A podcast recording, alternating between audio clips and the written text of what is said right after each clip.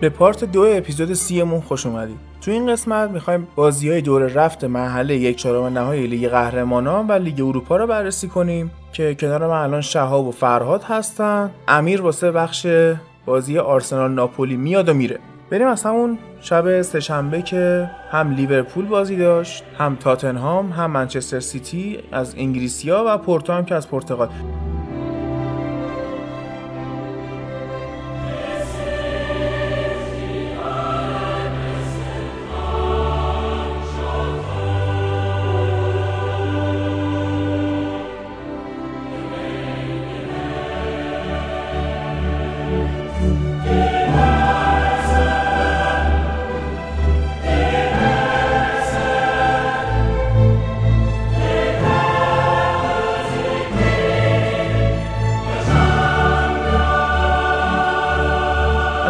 پورتو شروع کنیم که لیورپول دویش بازی رو برد. پورتو خیلی مال این نبود که به لیورپول فشار بیاره و اذیتش کنه. پورتو که عملا زورش نمیرسید به لیورپول. لیورپول با اون همه ستاره و اون همه امید و اینا اومد جلو، ولی پورتو حرفی برای گفتن به نظرم نداشت. خیلی اینا روی بحثای تبلیغاتی خیلی مانور میدادن که مثلا کاسیاس چند تا جام برده اومده دوباره یه جام دیگه ببره تو اروپا و از این حرفای ژورنالیستی و اینجور چیزا میزدن که خیلی به نظرم جواب نمیداد. شما حریف دی حریف قدر لیورپول، حداقلش این بود که باید میومد برای یه تساوی بجنگه یا مثلا رو ضد حملات عمل کنه. عملا من چیزی از پورتو ندیدم. تو قسمت دفاعی هم پورتو حرفی واسه گفتن نداشت. یکی از دلایلش هم که قبلا اشاره کردیم خرید ادر میلیتائو توسط رئال مادرید بود قبل از اینکه اصلا فصل نقل و انتقالات شروع شه و اصلا تمرکز این بازیکن از بین رفت. آره دیگه، وقتی میان قراردادها اینجوری میبندن بازیکن وسط فصلش توی همچین جریاناتی، یعنی توی همچین فشار چمپیونز لیگ، بازیکن وقتی دل نمیده به تیم و به تیمی آیندهش فکر میکنه، به قول حرف هفته قبل تو که میخواد ساقش رو واسه اون تیم نگه داره، این اتفاقا هم میفته که یه حفره‌ای توی دفاع ایجاد میشه. اما یه خود بحثو فنی‌ترش کنیم. لیورپول که همیشه چهار سه سه بازی میکنه، اما کلوپ اومد تو این بازی زرنگی کرد که تو بازی قبلی هم از همین حربه استفاده کرده بود. ما بحث کرده بودیم که نبی کیتا خیلی سرعت میده به خط هافک، اومد دوباره اینو اضافه کرد در کنار یه هافک مطمئن‌تر که من همچنان میگن واینالدوم حداقل تو فاز دف هافک دفاعی بودن از هندرسون ضعیف‌تره. واسه همین اومد که هم تراوت داد با حضور نبی کیتا، هم استقامت داد با حضور جردن هندرسون که تونست یه خط هافک خیلی خوبی بسازه. از اون ورم چهار چهار دو در مقابل چهار چهار سه سه عملا نتونست حرفی واسه گفتن داشته باشه. چرا؟ چون خط هافک بهتری داشت لیورپول. یه بحث دیگه هم هست، ضربه صلاحه. من کلا بعدم میاد از داوره ایراد بگیرم، واسه همین هیچ وقت حالا فکر نکنم توی این همه پادکستی که بودم از داوره ایراد گرفتم، ولی یه چیزی هست اینجا انگار، یا اون برنده است، یا اون رسانه هست، یا اون جام نگرفتن است، یا اون فشار روانی استادیوم است که باعث میشه که ضربات مثلا ضربه‌ای مثل ضربه ساق بدی که زد صلاح، این هر بازیکن اینو میزد، این خطا کارت قرمز داشت در جا، امکان خورد شدن ساق وجود داشت. لوکشا چندین سال پیش که اولین مصدوم شد دقیقاً همین جوری پا شکست، ساقش خورد شد. یه همچین امکانی وجود داشت. باز اونم ولی کارت قرمز مستقیم ندادن بهش. آره اونم ندادن که مثلا نمیدونم چه جوریه. بعد یه خطاهای ساده‌ای که مثلا کف پای ندیدنه، یعنی یارو ندیده کف پاشو آورده بالا قرمز میگیره، ولی این کاملا خطا کارت قرمز داشت. مطمئنم که قرمز داشت. حالا نمیدونم چرا یه همچین اتفاقی میفته. وی آر هم هست، یعنی این صحنه بعد بازی نشه، به چه دردی میخوره. حالا اینکه به چه دردی میخوره تو بازی بعدی هم بهش میرسیم. مثلا تو بازی همین تاتنهام و سیتی هم صحنه پیش اومد. حالا ادامه این بازی رو بریم، بعد میرسیم اونجا. حالا من فقط یه بحثی اضافه بکنم، این که من یادم میاد چند سال پیش که مسی و رونالدو تازه به اوج رسیده بودن، رونالدینیو هنوز بود و اینا. خب یه تاکتیکی که به خصوص تیم مورینیو وقتی که توی رئال بود، اون موقع یه تاکتیک خیلی جالبی که داشتن این بود که برن رو بازیکن‌های تکنیکی حریف خطاهای شدید انجام بدن. خیلی جالب بود. همون موقع فیفا اومد سریع یه دونه بیانیه داد که مثلا داورا باید مواظب ساق بازیکن‌های مثلا تکنیکی باشن و نمیدونم اینجور چیزا، ولی الان انگار برعکس شده. بازیکنایی که ستارن میتونن هر کاری تو زمین انجام بدن، خیلی هم جریمه نمیشن. انگار یه جورایی چی میگن سوگلی‌ترن، یه مسئولیتی براشون ایجاد شده. سوگلی هم تو بازی خود انگار، چون چند نفر بیشتر اینا رو دوست دارن، انگار نباید به اینا اتفاق. ولی میگم من موندم وار میخواد چیکار بکنه، وار پس کی میخواد به درد بخوره. امیدوارم یه روزی این اپاما همش برطرف شه. دیگه جنبه تبلیغاتی فوتبال، اون پولهایی که رد و بدل میشه، نمیخوام بگم داور به قول معروف تو ایران یه بحثی هست میگن قش کرده، نه واقعا اینجوری نیست تو فوتبال دنیا، ولی رسانه ها وقتی دائما یه داور رو بکوبن به خاطر اشتباهشون، یا گرفتن یه خطا واسه مسی یا محمد صلاح، وقتی این اتفاقا میفته کلا داوره تو زمین ناخودآگاهش میشینه که اوه اوه من اگه به این الان قرمز بدم با چه حجمه‌ای روبرو میشم. یعنی یه کاملا بحث غیر ارادیه. حالا یا باید بیان یه مسئولیت واسه داورای ایجاد کنن، یا باید یه ممیزی واسه رسانه‌ها بسازن. چون اگه یک داور، یه مربی توی انگلیس بخواد به داور حرف بزنه، سه جلسه اخراجه، سه جلسه محرومه، اصلا بحثی هم روش ندارن اگه به داور توهین کنه. این قضیه باید تو دنیا هم ایجاد بشه، به یه نوع رسانه هم بیس ممیزی بذارن که یه داوره بتونه خوب راحت کارشو انجام بده، یا اینکه بازیکن بازیکن تاپیه به خودش این اجازه رو نده. خیلی جالب بود، بعدش هم صلاح اومده بودش لبخند میزد تو دوربینا. خیلی این صحنه برای من خیلی ناراحت کننده، خیلی زشته. ببین همین که میگی اون موقع بیانیه دادن، یادمه قشنگ که گفته بودن از پای بازیکنای مثل مسی و رونالدو و دیماریا و اینا حفاظت بشه. مگه مثلا خون اینا از خون هندرسون رنگین‌تره؟ اینا کیان هستن؟ اگه قرار خطایی باشه واسه همه خطاست، اگه کارتیه واسه همه کارته. شاید اگه اینا نباشن هیچ وقت این بازیکن‌های تکنیکی هم به چش نیان. اینا اگه در کنار اینا نباشن کسی نیست تغذیهشون کنه. سر همین این شکل ایجاد کردن دو دستگی که مثلا بگیم اینا قشر الیت فوتبالن، اونا مثلا درجه دوهای فوتبالن، خودش در نهایت فوتبال ضربه بزنه. وی ای آر برای چی اومد؟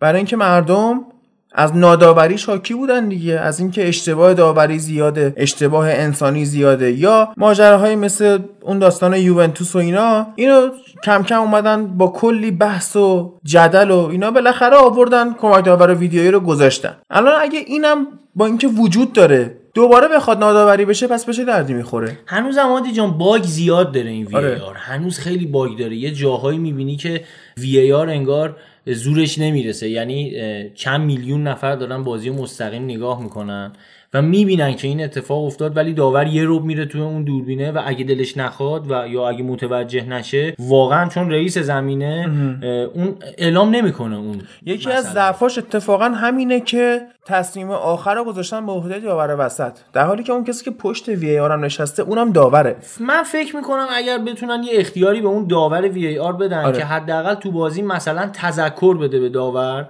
و یه لیمیتی بذارن برای تذکرایی که به داور داده میشه، مثل کارت زردی که بازیکن داده میشه. مثلا بگن آقا یه داور اینجا رو حالا اشتباه کرد، بیاین آقا یه دونه تذکر بهش بدین، اگه سه بار این تذکر رو به اصطلاح تکرار کرد یه جریمه، یه یه بلایی سرش بیارن بالاخره دیگه، تا کی بعد این اتفاقا بیفته. من از همین سیستم ویدیو چک یا وی ای آر داره توی جاهای دیگه، ورزش‌های دیگه استفاده میشه، اما یه تبصره‌ای داره. مثلا توی کشتی وقتی از وی ای آر استفاده میکنن، اون حالا به رنگ دوبنده اون اون کشتیگیر یه چیزی رو میندازن وسط زمین و ویدیو چک میشه. آره فکر میکنم لینچ باشه. یا تو بحث تکواندو حالا یه با دست یه علامتی رو نشون میدن که اگر درست واقع بشه که اعمال میکنن، اگه نه یه امتیاز منفی میدن. باید توی فوتبال هم منظم اتفاق بیفته که اگه یه مربی یه جا شک داره بتونه به این وی ای آر استناد کنه. چون اگر وی ای آر خودش که استقلال نداره از خودش که بیاد بگه آقا نه من اینجا دیدم پنالتیه، نمیتونه خودش بگه، حتما باید داور بهش رجوع کنه. بعد بازیکنی هم که اونجا هست که میگه آقا من پنالتی انجام شده یا من هند انجام شده، خب اگه اینم نتونه اعتراض کنه، خب همون میشه سیستم داوری دیگه. داور هر جا حس کنه احتیاج، هر جا داد بیداد بخواد بشه، این میخواد بره به وی ای آر رجوع کنه. این فرقش میدونی چیه؟ تو ورزش‌های دیگه اسمش ویدیو چکه، یعنی واقعا چک میشه، بررسی میشه و اعمال میشه. خب این ویدیو اسیستنس ریفری یعنی صرفا یه کمکیه. خب این کمکه بعد در جهت مثبت استفاده بشه. اسمش اومده که قرار نیست حتما اتوریتی داشته باشه. این من میگم این این بعد در جهت مثبت استفاده بشه. مثلا حالا بازی بعدی بحث میکنیم، صد درصد پنالتی بوده بعد یا آفساید بوده، خب این اگه وی آر اینو دیده و اعمال نکرده که باز ناحقیه، که چون نشستن دارن بازیو با هشت تا ده تا دوربین دارن میبینن دیگه. تو... پس اینجا وی ای آر باید یه استقلالی ام. از خوش داشته باشه، به داور بگه من اینجا دیدم یه همچین اتفاقی افتاده، یا مثلا بگن هر مربی اجازه داره دو بار از وی ای آر استفاده کنه در طول تورنمنت، در طول بازی، هر چیزی، که این مربی هم آقا یه حقی داشته باشه، بازیکنش بگه آقا من مطمئنم بازیکن حریف هند انجام داده. بعد حق بازیکن اگه قرار گرفته بشه، حق تیم قرار گرفته بشه، به خود آزادی عمل بیشتری بدن. ببین تو بازی تاتنهام و منچستر سیتی که حالا بعد از این بحث داوری به اصلش میپردازیم، دو تا اشتباه فاحش داوری ما داشتیم که با وی آر کاملا قابل پیگیری بود. یکی همون اول کار پنالتی که آگوئرو رو خراب میکنه، قبل از زدن ضربه بازیکن تاتنهام زودتر رفته تو محوطه، اون پنالتی باید تکرار میشد، چه بسا گل میشد و اصلا سیتی بازی رو یهو با یه اختلاف خفنی هم میبرد. یکی دیگه هم این که خطایی که فابیان دلف روی هریکین میکنه و باعث میشه تا آخر فصل این بازیکن مصدوم بشه، اصلا خطا گرفته نمیشه که پوشتینو هم سر دلف قاطی میکنه، داد بیداد میکنه و اینا، ولی بالاخره آینده فصل تاتنهام حداقل به خطر میفته و نبودن هریکین. اینا بازیای سختی دارن، چه توی لیگ چه تو اروپا. خب چی میشه الان؟ دلف حتی یه کارت زرد، یه تذکر جدی هم داور نمیگیره بابت این، حتی خطا نشد، در حالی که اونجوری که اون زده قطعا اخراج مستقیمه. یعنی اون داوری که اومده بود بازی رفت منچستر و پاریس سن ژرمن داشت داوری میکرد، سه چهار تا کارت میداد، قرمز میداد، دو سه تا قرمز به آره. همین یه صحنه آره. میداد. چون چیکار میکردی؟ مثلا تو دست میذاشتی رو شونه مهاجم حریف، مثلا فشار نمیدادی، اون کارت زرد میداد. بعد حتی میگن سونم تو آفساید بوده لحظه دریافت توپ. نه سون آفساید نبود. نبود. بحث بود راجبش که میگفتن کاش که وی ای آر اونم چک میکرد. یه یه جورایی از چند زاویه اگه نگاه بکنی آخرش به این نتیجه میرسی که آفساید نبود. از یه زاویه‌ای نشون میده چند میلیمتر جلوتره، ولی به نظرم آفساید بود. ببین یه جوری بود که فکر می‌کنم دستش این تو آفساید بود. آره. بعد آره. دست چون ابزار گل زدن تو فوتبال نیست، مشکل نداره، میتونه تو آفساید باشه. ولی دم پپ گواردیولا گرم واقعا، بازم هیچی نگفت، به ضررش باشه به نفعش باشه، اصلا از داوری حرف نمیزنه. تالات بازی با منچستر بارسلونا میسم اوله اولم اصلا صحبتی نمیکنه و این کاش که اینجا بیفته که این بحث داوری رو دیگه بذارن کنار، چون نمیتونن اتفاقی رو رقم بزنن، فقط هوادارا دلچرکی میشن. گواردیولا همیشه نظرش اینه که اگه تیم من میبازه یا مثلا مشکلی میخوره، مشکل از منه نه از داوری، نباید کار به اونجا میکشید. تو این بازی هم اتفاقا مشکل از گواردیولا بود، اشتباه ترین ترکیب ممکنو گذاشت تو زمین، جلوی تاتنهام اومد ترسید، اصلا انگار تو بازی اروپایی میترسه. همین تاتنهامو تو لیگ اگه میخورد بهش راحت میزد، پاره پورش میکرد، ولی اینجا اومد به جای اینکه دو تا سیلوا یا یه دونه سیلوا و دیبروینه بذاره تو زمین، خلاقیتو زیاد کنه، تاتنهامو اذیت کنه، اومد سیلوا و گوندوغان و فرناندینیو رو با هم بازی داد، به جای یه هافبک دفاعی و دو تا میدفیلدر اومد دو تا هافبک دفاعی گذاشت، یه میدفیلدر، و این خلاقیت رو ازشون گرفت. سر همین وقتی که میخواستن حمله کنن، استرلینگ مثلا میومد جلو، یک آپشن بیشتر نداشت سیلوا که این توپو بگیره پخش کنه، تاتنهامی هم اونو میبستن. این یه اشتباهش بود. یه اشتباه دیگهش این بود که پنالتی رو داد به آگوئرو، درسته پنالتی زنه اول تیمشه، اما تو این شرایطی که تازه هم مصدومیت برگشته بود و آماده نبود، پنالتی رو باید مثلا فرناندینیو میزد یا سیلوا میزد. باز چون دوست داره آمار گل آگوئرو هم بره بالا، شاید شاید بگیم یعنی چیز خیلی اشتباه فاحشی نبود. این خط فکریش میدونی از کجا میاد که با دو تا هافبک دفاعی بازی کرد؟ یعنی این زمانی که بایر مونیخ بود، من یادم یه کاریکاتور از سایت گل منتشر شد، اومده بود مدیر بایرن رو کشیده بود که مثلا داره روی تخته به مربی میگه که برای گرفتن اینجام باید چیکار کنی. به آنجلوتی اومده بود گفته بود که برای بردن بوندسلیگا باید حمله کنی، چون آنجلوتی مربی بود که سبکش دفاعی بود کامل. و جالب این بود که توی قسمت پایینی کاریکاتور اومده بود گواردیولا رو نشون داده بود، گفته بود که برای گرفتن لیگ قهرمانان باید دفاع هم بلد بشی. یعنی دقیقاً جایی که باز بایرن گواردیولا ازش ضربه خورد، همین خط هافکی بود که خیلی مستحکم نبود، ازش نفوذ کردن و به اصطلاح بازیاشو باخت. فکر میکنم این اولین باری بود که گواردیولا اومد یه خود دفاع رو محکم‌تر بکنه توی یه بازی اروپایی که روی یه دونه موقعیت گل نخوره، و واقعا هدفش هم این بود که یه گل بزنه و بازی رو کنترل کنه. فکر میکنم چون تو خونه حریف بود، اگه یه گل میزد کامل این اتفاق میافتاد. و اون پنالتی اگه گل میشد فکر میکنم گواردیولا به هدفش میرسید، ولی حالا اتفاقات بازی هرچی میتونه باشه این این اتفاق نیفتاد. ببین هم تو قسمت خط میانیش اومد دفاعی کار کرد. همین که تو دفاع چپش ما میبینیم فابیان دلفو گذاشته. دلف تو این فصل چند تا بازی کرده. تا اول فصل که بنجامین مندی بازی میکرد خیلی هم خوب بود.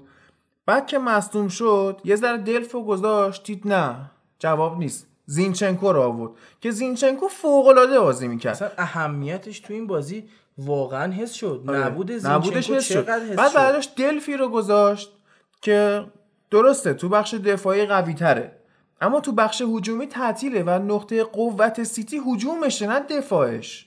اومد این نقاط قوت تیمش رو دونه دونه از خودش گرفت. یعنی این چیزی نبود که بگیم مثلا پوچتینو اومده مستر کلاس کرده، مربیگری خفنی کرده که اومده برده. نه، واقعا اصلا تصمیمای اشتباه خود گواردیولا باعث این باخت شد. من فکر میکنم پوچتینو یه شانسی هم آورد که هری کین مصدوم شد، مجبور شد لوکاس مورا رو بیاره تو بازی، چون لوکاس مورا واقعا با سرعتش اذیت کرد دفاع، به خصوص همون فابیان دلفو. کار عاقلانه ای هم کرد. من منتظر بودم که یورنته رو بیاره تو، گفتم که اوه اگه یورنته رو از الان بیاره تو، یورنته نمیتونه دقیقه پنجاه اینقدر مسمر ثمر باشه.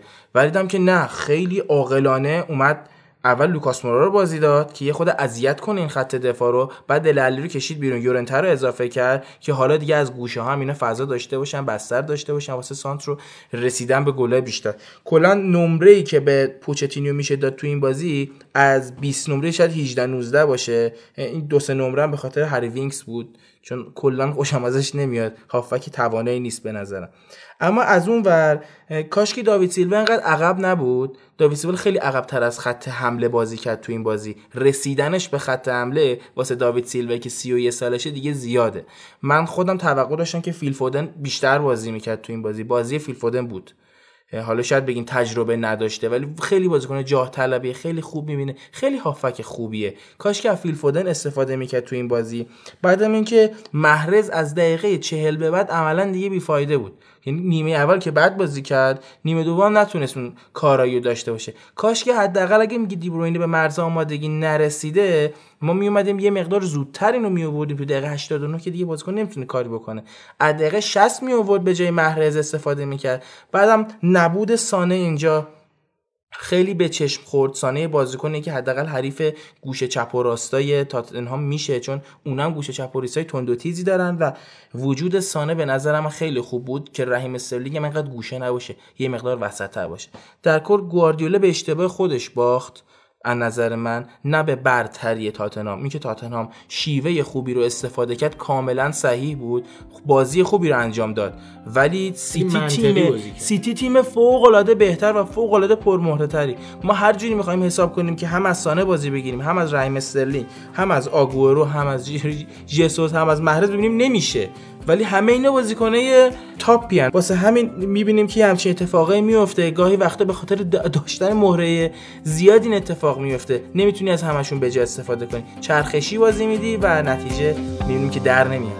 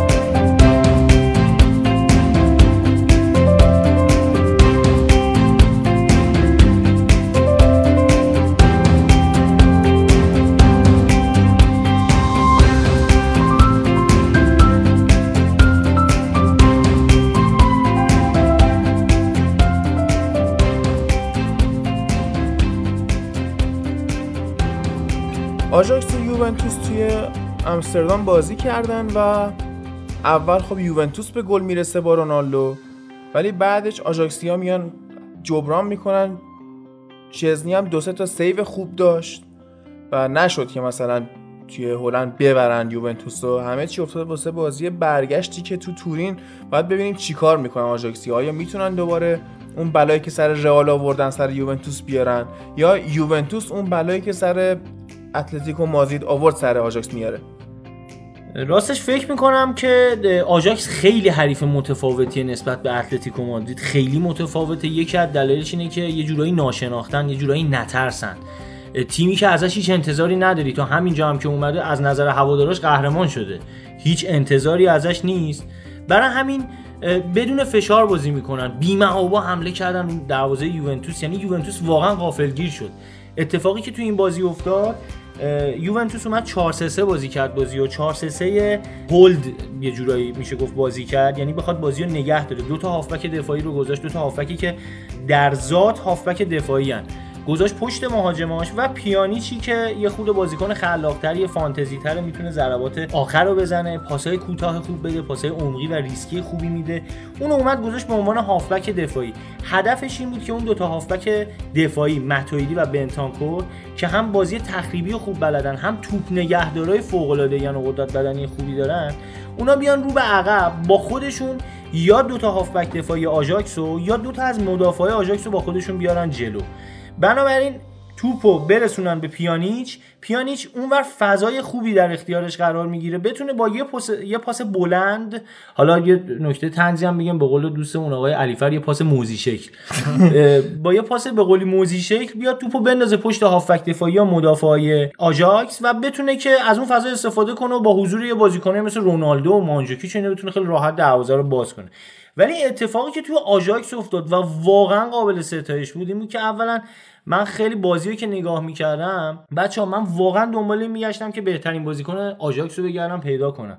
یه ذره که از زمان بازی گذشت احساس کردم که من نمیتونم بهترین بازیکنشون رو پیدا کنم، بیام حداقل بدترین بازیکنشون رو پیدا بکنم و تنها نقطه ضعف آژاکس رو من فکر میکنم تو فلتمن بود، دفاع راستشون، که خیلی خوب نبود، نمیشه گفت بد بود ولی به خوبی بقیه نبود. شون هم خوب نبود، لسشون شون نمیتونست خیلی اضافه بشه، کارشو کرد، اشاره میکنم بهش، کاری که میخواستن رو کرد، چون الان اشاره میکنم که اون چیکار کرده بود توی تیم. حالا آژاکس اومد چیکار کرد؟ آژاکس اومد با دو تا هافبک دفاعی بازی رو شروع کرد، دو تا هافبک دفاعی که خلاقیت بیشتری دارن، یعنی دقیقاً برعکس آلگری این کارو کرد، و یه هافبک دفاعی که لاسشون لاسشون نمیدونم شما میدونید که ذاتاً یه هافبک دفاعی، گذاشتش پشت مهاجم.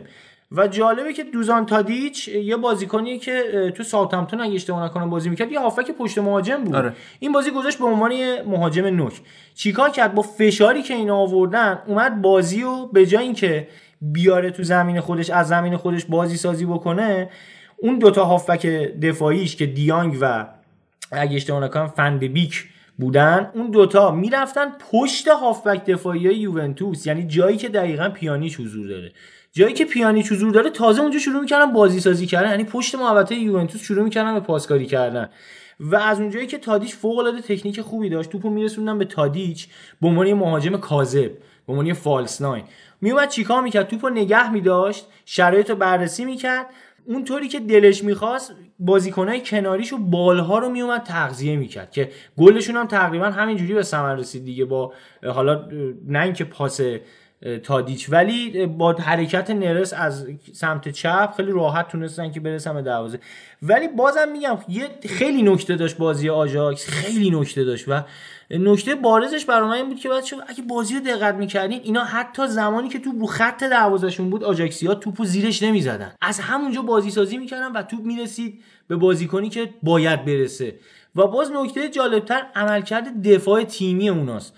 حتما هادی جان هر جفتتون شما منچستری خیلی تیری هستین فکرشو بکنید، دالی ویلین دفاع مرکزی این تیم بود، یعنی اگر دفاع مرکزی منچستر یونایتد دالی ویلین بود چه بلایی سرش می اومد؟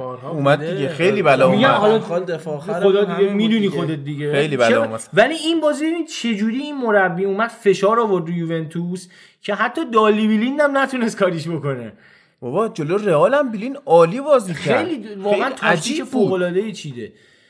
فقط یه نکته دیگه که من میتونم بهش اشاره بکنم اینه که تو خط دفاعی یوونتوس من میتونم بگم تو این بازی استثنان یوونتوس عملکرد درخشان مدافعینش نداشتن، خود آژاکسیا توپو خراب کردن، یعنی از نظر من به... یکی از بهترین بازیکن‌ها و یکی از بدترین بازیکن‌های زمین هر جفتش میتونه حکیم زیاش باشه که خیلی خوب تو موقعیت قرار میگرفت، خیلی خوب دریبل میکرد، خیلی خوب تو فضا میومد، مشت مدافعای حریف بازی میکرد، ولی ضربه‌های آخر خیلی بی‌دقت میزد. ضربه‌های آخر انقدر بد زد، فقط فکر کنم یه دونه رو خوب زد که جسنی گرفت، ولی بقیه رو خیلی با فاصله زد بیرون و موقعیت‌ها رو یکی بعد دیگری از دست داد. یه کار دیگه هم که به نظرم اریک تن هاگ میتونست انجام بده این بود که وقتی که لاسشون رو میخواست بکشه بیرون از بازی، تصمیم گرفت این بازیکن رو بکشه بیرون، اومد یه دونه هافک دیف... هافک دفاعی ورداش برای تیمش آورد، اسمش هم اگه اشتباه نکنم اسمش یاد اکلنکمپ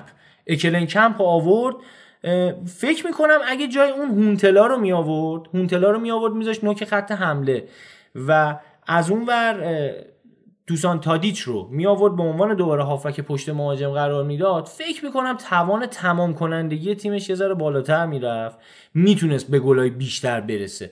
از اون برم که یوونتوس خیلی تو این بازی، حالا از اولش اینا دنبال خیلی گل زدن نبودن، فقط میخواستن یه دونه گل بزنن که تو خونه حریف گل زده داشته باشن، به هدفشون هم رسیدن که اونم واقعا روی فرار خیلی خوب رونالدو و فضاشناسی این بازیکن تونستن بهش برسن. بحث این دوتا تیم خیلی جالبه، دقیقاً دو سبک مختلف، دو شیوه مختلفه. آژاکسیا خب به آکادمیشون معروفن، به جوونگراییشون، به اینکه دائما بازیکنایی دارن تولید میکنن که جوونن، هی اضافه میشه، جاستین کلایورد یهو میاد، یهو مانچستر لیخ میاد، یهو داوید نرس میاد و هی داری بازیکن میبینی که تو این تیم داری اضافه میشه با کیفیت‌های خوب. از اون طرف یوونتوس اسمش روشه، بانوی پیر، کلا تیمیه که همیشه میان ساله.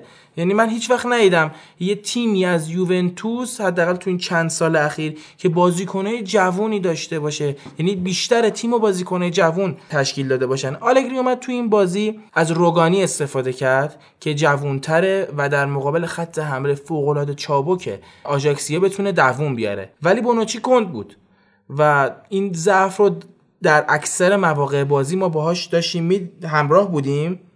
البته اونم گوشش نبود، اونم مجبور بود چون کیلینی مصدوم بود. درسته. گوشش نبود. درسته، ولی ولی بارسالی هم داشت.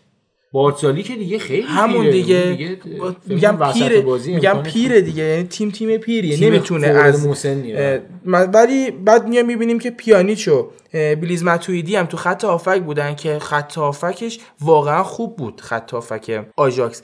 نرس این بازی هشت تا پاس گل داده و هشت تا گل زده، یعنی از یه بازیکن بیست و دو ساله واقعا یه حرکت تو چمپیونز لیگ، نه در مجموع کاری که کرده، تعداد بازی زیادی نداره، شاید بیست تا بازی داره، خوب خوب. خیلی عملکرد فوق العاده خوبیه. هشت تا گل مسی و لواندوفسکی زدن، نه نه نه تو چمپیونز لیگ نه، هشت تا پاس گل و هشت تا گل زده. بعد حالا اشاره کردی گفتی حکیم زیاش میتونه بهترین بازیکن و بدترین بازیکنشون باشه، خیلی بازیکن خلاقیه، خیلی خبرهای بیشتری ازش خواهیم شنید بعدن، چون یه پلی میکر واقعا خوبه که میتونه تو سالهای بعد تو تیمای سطح بالاتر بازی کنه. اما یه معضلی که داشتن این بود که تادیچ تادیچ بازی با رئال نبود، خیلی نمیتونست تو حمله به اینا کمک کنه، جاگیری‌های خوبی هم نداشت و اینا نتونستن تعداد گل بالایی بزنن. این گلی هم که خودشون زدن ما ببینیم که حرکت انفرادی نرس بود که تونستن به گل بزنن. در مجموع اگه یک مربی با سابقه حتی مدت کوتاه کم مربیگری در مقابل تیم آلگری قرار بگیره، قشنگ میفهمه که آلگری تو پنج بازی میخواد چی کار کنه و همون کارم فقط انجام میده. تنها تفاوت اینه که یه وقتی میبینی کانسلو توه، یه وقتی میبینی کانسلو تو نیست، یه وقتی میبینی بنتانکور توه، یه وقتی میبینی نیست. یعنی در این حد چرخش بازیکن به خاطر تعدد بازیکنه، وگرنه تغییر تاکتیکی به جز همین چهار سه سه نمیبینیم. از عواقب خریدن یکی مثل کریستیانو رونالدو اینه که شما نمیتونی تیم محور بازی کنی، مجبوری در ترکیبی از ترکیبی استفاده کنی که رونالدو توش راحت باشه. اتفاقی هم که باز تو بازی تو جریان بازی افتاد، آلگری خیلی سعی کرد که روند بازی رو عوض کنه، اومد سیستمش رو تبدیل کرد به چهار چهار دو با آوردن داگلاس کاستا. اون آورد گذاشت به عنوان هافبک چپ، برناردسکی اومد هافبک راست، رونالدو و دیبالا شدن به اصطلاح مهاجم نوکش.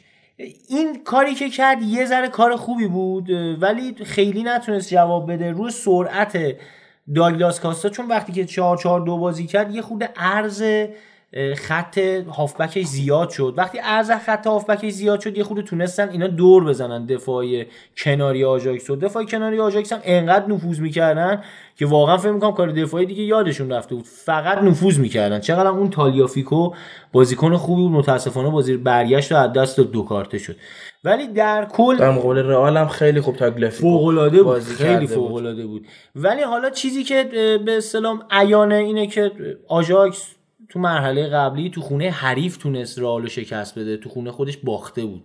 این بازی هم الان تو خونه خودش مساوی کرده و حالا باید بره تو خونه یوونتوس.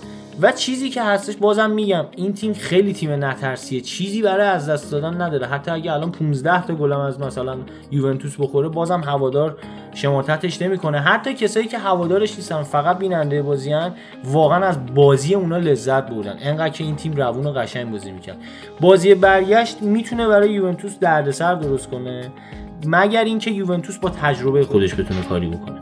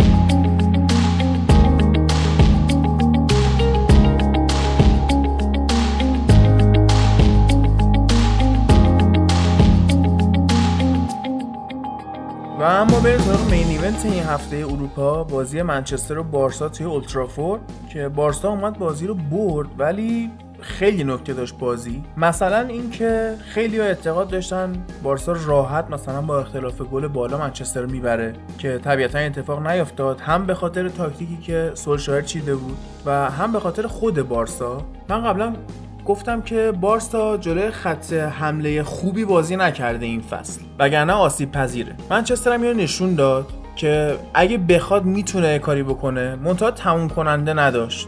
ضربات در چارچوب صفر بود، ده تا شوت داشت که صفر در چارچوب. خب این نشون میده که اگه یه مهاجم خوب داشتی یا حداقل توپو که تا پشت محوطه آوردی بهتر میتونستی ادامش بدی، راحت میتونستی بارسا گل بزنی و این تیمو اصلا ببری، ولی این اتفاق نیفتاد. خب اول بازی که بارسا اومد یه مقدار صاحب توپ بود و گلش هم زد که حالا گل به خودی ثبت شد، ولی اگر مثلا هد سوارز که حالا رفته بود از دخیا گذشته بود، اگر لوکشا میگذشت بعدش بازیکن بارسا اونجا بود که هدو بزنه، یعنی اون صحنه رو ما هر جوری حساب کنیم باید گل به حساب بیاریمش. اما در ادامه بازی ما دیدیم که نه، بارسا اون قولی نبود که همه ساخته بودن. هم بحث داوری اینجا میاد وسط، هم بحث تاکتیک‌های مربی‌ها میاد وسط. اصلا نمیدونم کجا باید شروع کنم. از این بگم که بوسکتس اول بازی داور باش راه اومد و این همون نیمه اول بعد اخراج میشد، اگه نه دقیقه پنجاه بعد اخراج میشد با اون هند واضحی که انجام داد. چهل دقیقه تو سخت‌ترین حالت چهل دقیقه بارسا با یک نفر اضافی اومد بازی کرد. ما دوباره به این بحث وی آر میرسیم که وی آر چیکار کرد سر هند بوسکتس؟ وی آر چیکار کرد؟ واقعا تنها نقشی که وی آر داشت صحیح اعلام کردن گل بارسا بود که گفت آفساید نیست. اوکی آفساید نبود، ولی بقیه چیزای داوری چی؟ اون مهربونیایی که با بوسکتس شد که خطاهایی میکرد که خطاهای کثیفی بود. اسمالینگ هم خطا زیاد کرد، ولی هیچ کدوم خطایی نبود که کارت بخواد بگیره. حالا مثلا اومد مسی رم زد که بنده خدا خون نماخ شد و اینا. یه برخوردی بود که واقعا تو انگلستان اتفاق میفته خیلی وقتا، از روی بی احتیاطی بود و اینکه اصلا ندید دستش داره کجا میره. مورینیو هم مثلا گفته بود که اسمالینگ بازیکنیه با دستای باز، یه جورایی با حواس پرت. در مورد فلینی هم مثلا اینو میگفتن که این وقتی میپره بالا اصلا حواسش نی، این آرنجش باز میشه خود به خود، اینطوری نیست که بخواد بزنه کسی رو. اسمالینگ هم اینطوری در حالا شوخی هم میگفتن که این گفته بود من راه مهار مسی رو بلدم، مثل اینکه راهش این بوده که دماغش رو بزنه بشکنه. هرچند ب... عملم کرد دیگه. مسی بعد اون صحنه محو بود تو بازی، کاری نتونست بکنه. بقیه طول بازی هم که قبل این معصومیت مسی، اسکات مک‌تومینی و فرد خیلی خوب کنترلش کرده بودن. من میگفتم مثلا کوتینیو با اون پیشینه بازی تو لیورپول خیلی احتمال داره یونایتد رو اذیت کنه، ولی نه اینطوری نشد. واقعا بهترین بازیکن بارسا جوردی آلبایی بود که عقب زمین داشت بازی میکرد و جلوی سانترای اشلیانگو داشت میگرفت. حالا اشلیانگ گفتم شهاب اینجا میاد وسط که هفته پیش خیلی اومد دفاع کرد، مثلا گفته بود که کسی که از یانگ انتقاد کنه فوتبال رو نمیشناسه و فلان و اینا، ولی انتقاد به یانگ واقعا وارده که هر کسی دیگه بود یه ذره سانت کردن بلد بود یا میتونست مثلا توپو به خط جلو، حتی نه بدون سانت، نه, نه با سانت زمینی بتونه منتقل کنه، منچستر به گل میرسید. بیست و سه بار این عزیزمون توپ از دست داده. بعد بازی مایک فیلان تو توییتر اومده بود یه توییتی کرده بود، تشکر کرده بود از حمایت هوادارا.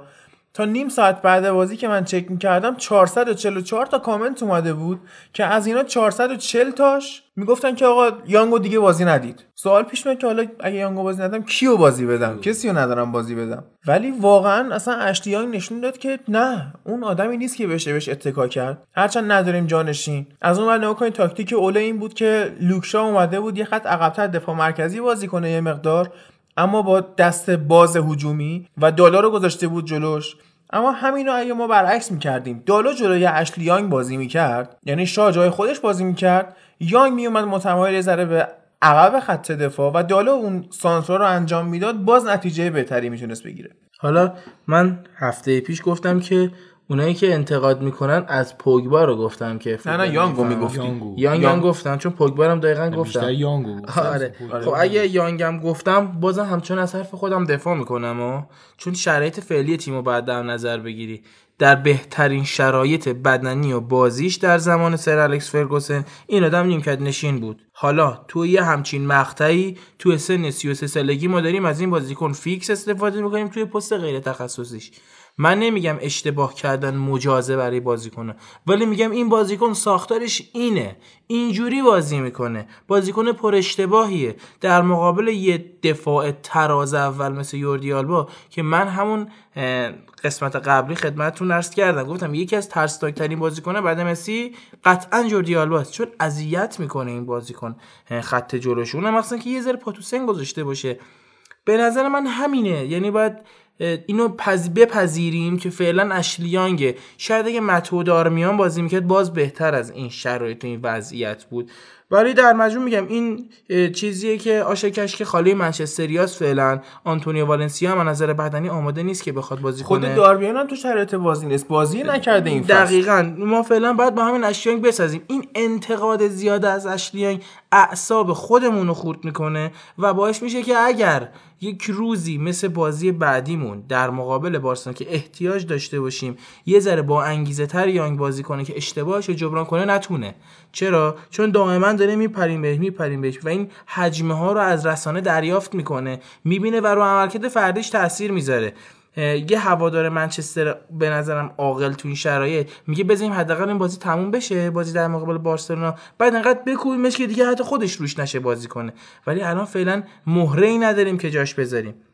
یکی این بحثی که اینکه من شیفته سبک مربیگری اولم، یعنی خیلی‌ها میگن تو طرفداری الکی از اوله میکنی. آقا باشه، من طرفداری الکی میکنم، ولی اینکه شما سه پنج دو در مقابل این تیم بازی میکنی، چهار در مقابل این چهار سه سه بازی میکنی، به وسیله باکس بین پوگبا، اسکات مک‌تومینی، راکیتیچو از بازی به طور کامل خارج میکنی و یه فضای خلأی ایجاد میکنی که از دقیقه سی به بعد سرجیو بوسکتسو کنار میذاری به وسیله اسکات مک‌تومینی مک‌تومینی مک‌تومینی و اینکه شما میای حساب میکنی رو نلسون سمدو.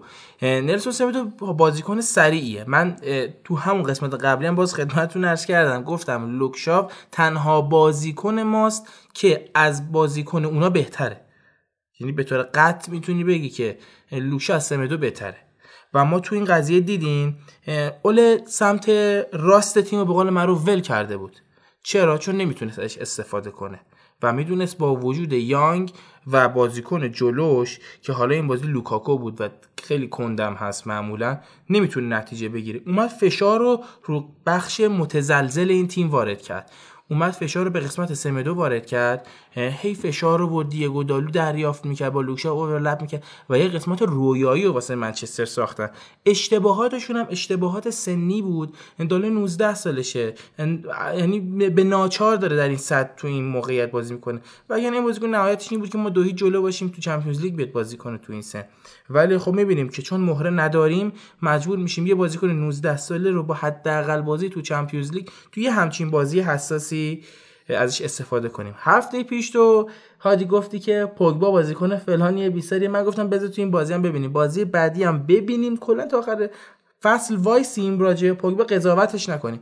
این بازی خیلی با کیفیت بازی کرد، حتی تو بیست دقیقه اولی که همه بازیکنان منچستر واقعا ترسیده بودن از اسم بارسلونا، ما می‌بینیم که پوگبا تنها کسی بود که توپ می‌گرفت و سر بالا همچنان می‌خواست بازی خودش رو ادامه بده، اما به دلیل آشفتگی تو بیست دقیقه اول هیچ کدوم از بازیکنان منچستر نتونستن صاحب توپ بشن. در مقابل درباره گلی هم که منچستر خورد، واقعا فقط یه مسی میتونه اونجا سوارزو ببینه، یعنی هیچ بازیکن دیگه قادر به ارسال اون پاس تو اونجا نیست، یعنی واقعا فقط منچستر به مسی باخت. باز هم با اینکه ما خیلی جلوش گرفتیم، ولی اون پاس پاس عجیب غریبی بود، یه نگاه کرد یه برگشت و تمام خط دفاعی منچستر رو مثل کمباین شخم زد، اون پاسو فرستاد نادیده گرفت، یعنی یک هجده رو نادیده گرفت و پاسشو به مقصد رسوند. تو بازیکنای بارسلونا اگه بخوام به یه بازیکن شاخص اشاره کنم، من خودم آرتور ملو رو انتخاب میکنم. آرتور خیلی تو وسط زمین سعی کرد نظمو به اجرا بذاره. منچستر بعد از اون بیست که گل دریافت کرد سعی میکرد سراسیمه حمله کنه، خیلی خوبم این کارو کرد، خوب اضافه میشدن، حمله میکردن. عدم تمرکز و نداشتن تجربه باعث میشد که ضرباشون وارد چارچوب نکنن، ولی آرتور ما آرتور ما میدیدیم که در وسط زمین سعی میکنه توپو که دریافت میکنه سربالا یا راکیتیچو صاحب توپ کنه یا بوسکت و یا قسمت یا فیلیپ کوتینیو رو را بندازه، بازیکنایی که تحت فرمانش بودن، اطرافش بودن. ولی می‌دیدیم که منچستر قطع توپ می‌کرد و اونم به دلیل ضعف آرتور نبود، به دلیل پوششی بود که اوله واسه این بازی در نظر گرفته بود. راجب تعویضا خیلیا نقد میکردن، کامنتاتونه که دریافت کرده بودیم میگفتن که حتی خود امیرم هفته قبل گفتش گفت که چه فرقی داره اوله پس با خوزه مورینیو، اینم که داره دفاع میکنه. دقیقا فرقشون تو این بازی مشخص شد. اگر خوزه سرمربی منچستر بود دقیقه بیست که این اتفاق میافتاد، دقیقه شصت جونز رو میداد تو، روخو رو میداد تو و سعی میکرد بازی رو ببنده با شش تا هفت دفاع. ولی اومد نه، اومد آندرس پیرا رو اضافه کرد به بازی، اومد یسه لینگارد رو به بازی اضافه کرد و اومد مارسیال رو اضافه کرد. هرچند معتقدم مارسیال مهاجمی نیست که در وقت اضافه بتونه منچستر اضافه بشه، در از روی نیمکت بیاد به تیم اضافه بشه. مارسیال این رونی میمونه، ذاتاً بازیکن فیکسن، اینا رو وقتی از روی نیمکت میاری نمیتونن بازیکن، حالا بعد روی این قضیهش کار کنه. لینگارد هم بازیکن تعریفی نیست، ولی خب مهرهای هجومی منچسترن دیگه بهتر از اینها نداره.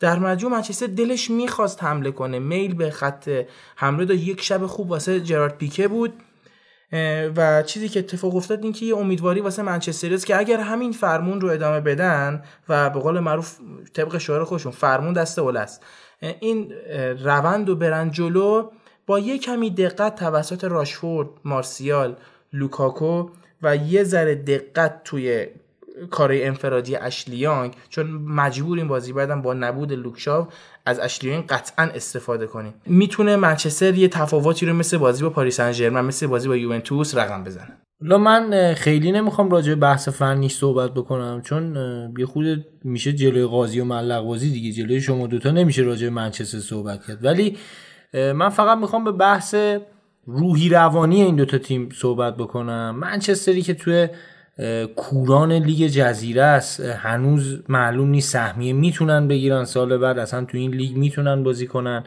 یا بازیکناشون تو چه سطحی ان، تو چه سطحی بازی کردن، مثلا لوکاکو کجا قهرمان شده، یا نمیدونم راشفورد چند تا جام داره، یا دیگو دالو یا خیلیای دیگه. میخوام به این اشاره کنم که مثلا یه نمونه قبل بازی اسمالینگ به جای اینکه مثلا بیاد روحیه تیمش رو بالا ببره، اومده یه مصاحبه کرده و گفته بود الان باید بریم از بازی مقابل مسی لذت ببریم. این تو این سطح فوتبال به نظر من خیلی متعارف نیست که یه مدافعی که تو داری برای منچستر بازی میکنی، منچستر تعداد جام‌هاشو اگه بذاری رو هم دیگه واقعا سواری کامیون نمیشه که فکر میکنه، اگه بخوام ویترین افتخاراتشو جابجا کنه. یا باشگاهی که الان همه ماهایی که الان داریم این فوتبال رو نگاه میکنیم حداقل تا یه سنی یادمون نمیاد که منچستر ضعیف بوده باشه، همیشه منچستر رو توی روزای اوجش میدیدیم، توی روزای خوبش میدیدیم. برای یه مدافع فیکس منچستر اینجور حرف زدن خیلی فکر میکنم جالب نیست. یا خیلی چیزای دیگه میشه بهش اشاره کرد، میشه به این اشاره کرد که بارسلونا به خاطر شرایطی که سالهاست داره، سالهاست اونا بردن رو یاد گرفتن. یعنی فکر میکنم یه جوری بود که اگه کل بازی بارسایی بارسایی ها وامیستادن توی نیمه خودشون، بازم میتونستن روی حرکت بیان یه گلی بزنن، چون بردن یاد گرفتن. تیمی هن که تو روزی هم که خوب نیستن میتونن بازی رو ببرن، خیلی به اصطلاح دوچار مشکل نمیشه، از نظر روانی آمادن واسه اینجور بازی ها. اونا تیمی هن که مدت هاست جلوی رقیب سنتیشون که رئال مادرید ال کلاسیکو رو با نتیجه خیلی خوبی دارن میبرن، یه یه موقعی میان چهار تا پنج تا به اون تیم میزنن. تو لیگشون تقریبا همیشه دیگه دارن قهرمان میشن، مثل بایر مونیخ آلمان شدن، خیلی دیگه فرقی ما. حتی بایر مونیخ بعضی موقع چالشی مواجه میشه، ولی ظاهرا حالا حالاها قرار نیست بارسلونا با چالشی مواجه بشه. دقیقاً الان اتفاقی که توی لالیگا هم افتاده، رئال هر فصل داره برای چمپیونز لیگ کار میکنه، بارسا فصل رو داره راحت میبره، اتلتیکو هم که فقط برای اینکه اون بالاها باشه میجنگه. اینه که بارسلونا به نظرم از نظر روحی هم همین جوری سهی جلو بودن منچستر، همین که منچستر تونست یه جوری مسی رو مهار کنه، تونست یه جوری همین جوریش هم به نظر من کار بزرگی کرد، کار خوبی کرد با این بازیکن‌ها، با این سطح، بعد با این مدتی که الان اوله داره کار میکنه. ما میبینیم که الان والورده خب مدت هاست با تیم این بازیکن‌ها رو همه رو شناخته، الان هر لحظه ای از بازی میدونه کدوم بازیکن میتونه بیاد چیکار بکنه، ولی اوله هنوزم که هنوز جا داره تا تیم شناخت پیدا کنه. ضمن اینکه واقعا شناختن تیم منچستر بچه‌ها به نظرم خیلی کار سختیه. یعنی یه بازی میای میبینی که مثلا یه مدافع مثل لیندلوف شاید بهترین بازیکن زمینه، بعد بازی بعدیش میاد آنچنان اشتباهاتی انجام میده که واقعا آدم باورش نمیشه. این خود خود مربی هم شاید تعجب بکنه که چی جوری بازی کنی که هفته پیش انقدر خوب بود این هفته انقدر ضعیفه. اینه که من فکر میکنم یه بخشی از مشکلات این تیم منچستر هم به مسئله روحی روانی برمیگرده و اینکه اونا خودشون هم انگار باور ندارن میتونن بارسلونا رو ببرن. تو یه عکسی منتشر شده بود که فیل جونز رفته توی اون میکس زون خبرنگارا با اینا، دیده که خیلی تعداد زیادی خبرنگار اومدن، بعد تعجب کرده که و چه خبره، مگه چه خبر، چی میگم، بازیکن‌های قدیمی منچستر تجربه اینا رو داشتن، فینال اروپا رو خب ندیده فیل جونز، مراحل بالا رو ندیده، کلا فینال فکر کنم ندیده، چرا اف ای کاپ مثلا، اف ای کاپ مثلا، یا مثلا اروپا رو دیده، لیگ اروپا دیده، آن لیگ اروپا هم بود. خب ولی این بازیکن‌ها اصلا ببین راشفورد راشفورد خیلی بازیکن خوبیه، تجربهشون انقدری روحیه هم داره که اون پنالتی دقیقه آخر جلو پی اس جی رو وای میسه میزنه، کسی نمیتونست اون کارو بکنه، اون راشفورد این کارو کرد.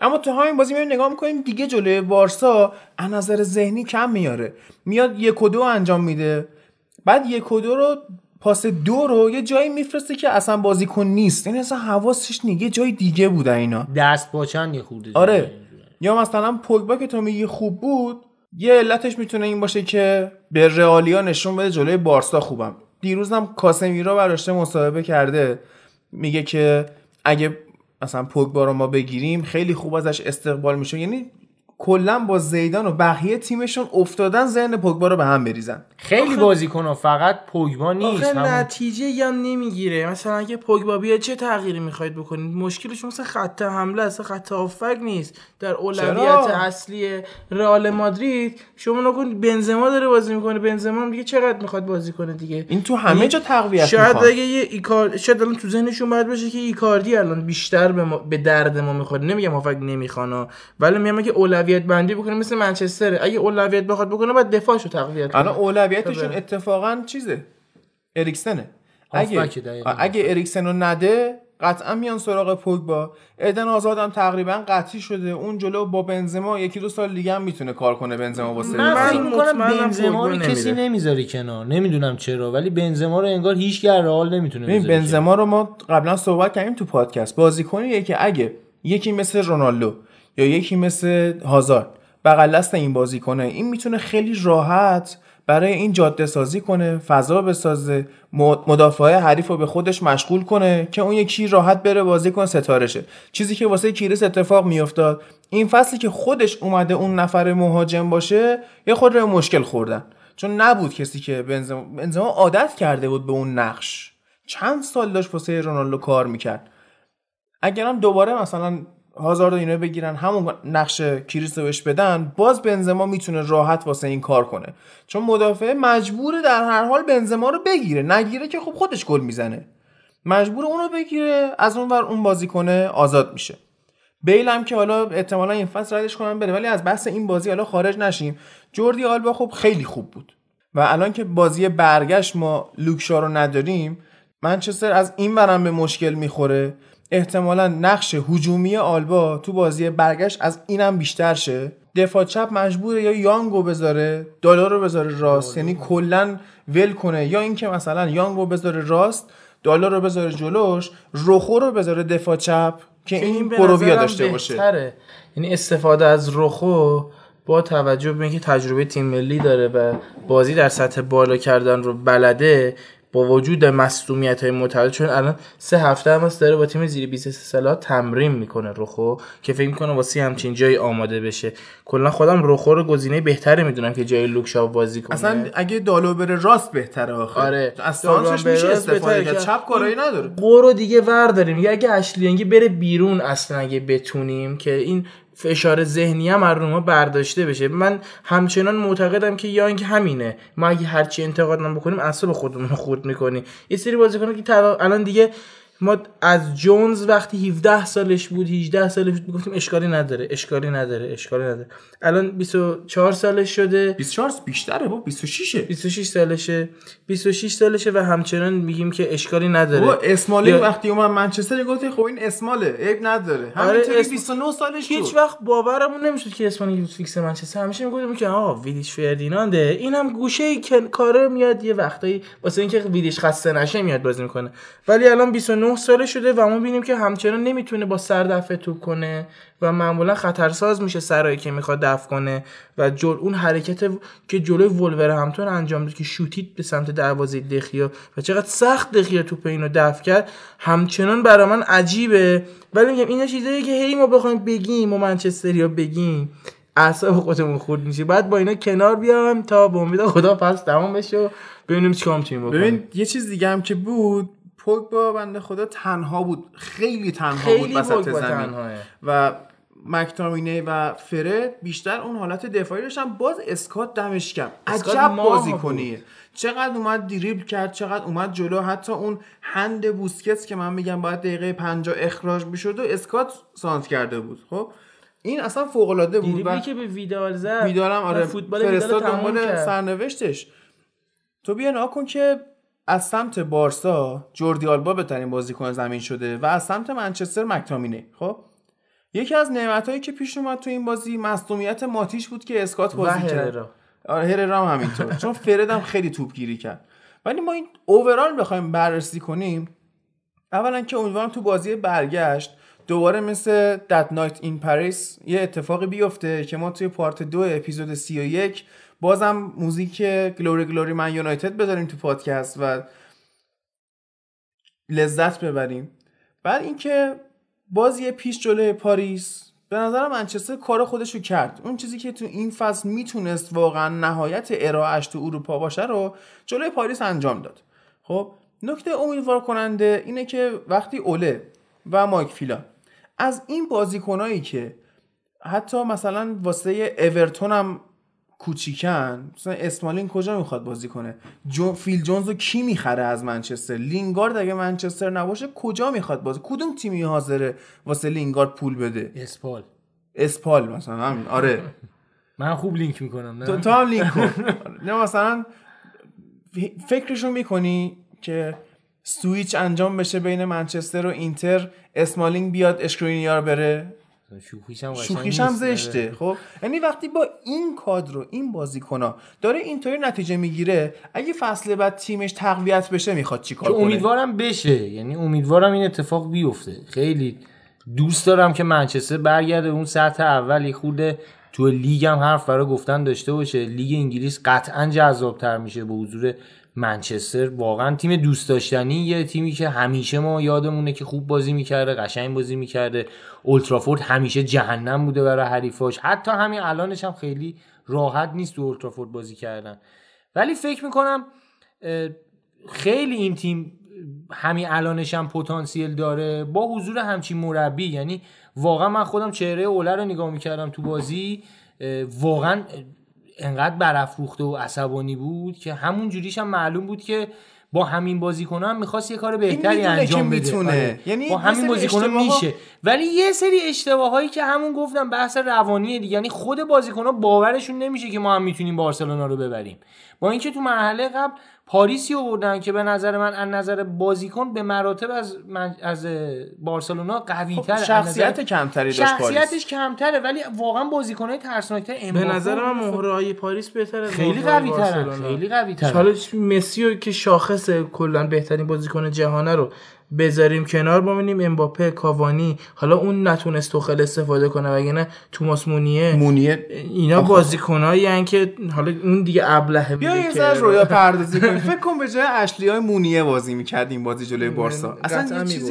عجیب قطعاً می‌بردیم، چون ما کاری که می‌خواستیم انجام بدیم ارسال بود از سمت یانگ، چون سمت چپو بیمه کرده بودیم، سمت چپو شلوغ کرده بودیم، راست خالی بود. یعنی یه مثلا حالا شبکه سه اومد یه سری بازی‌های قدیمی رو نشون داد قبل بازی که تو نگاه می‌کردی استراتژی فرگوسن همین بود، چپ و شلوغ می‌کرد، منتها راست یه بکامی داشت که اون سانترو بکشه، اون پاس کلیدی رو بده. یانگ آدمش نیست. از بکام رسیدیم به یانگ و خب چه توقعی میره. فرگوسن که اومد و وقتی رفت تو بیای روند تیم رو کنی، الانی که ما دو هزار و نوزده ایم، فرگوسن که هشتاد و شش اومده، خب یه ریز نگاه کن که ما از کاپیتانی استیو بروس و اریک کانتونا و رویکین و فلان رسیدیم به کاپیتانی اشلی یانگ. تیم اصلا نابود شده. آخرین حتی یادته یه زمانی بچه‌ها میگفتن که چرا رونی کاپیتانه؟ رونی هم در حد کاپیتانی منچستر نیست. انقدر ما کاپیتان خوب دیده بودیم که بازوبند از با ویدیچ باز شده و بسته شده به دست اورا و بعد از اورا رسید به رونی و این خیلی برام عجیب میگفتیم رونی هم در حدش نیست و حالا بازوبند حقس میشه و گاهی به دست اسمالینگ میفته. حتی بازوبند منچستر، بازوبندی که دست سربابی بسته میشده، یعنی یه چیز رویاییه. حتی به نظرم خودم الان میلان ناکو بازوبندی که دست فرانکو بارزی و مالدینی بوده دست رومانیولیه.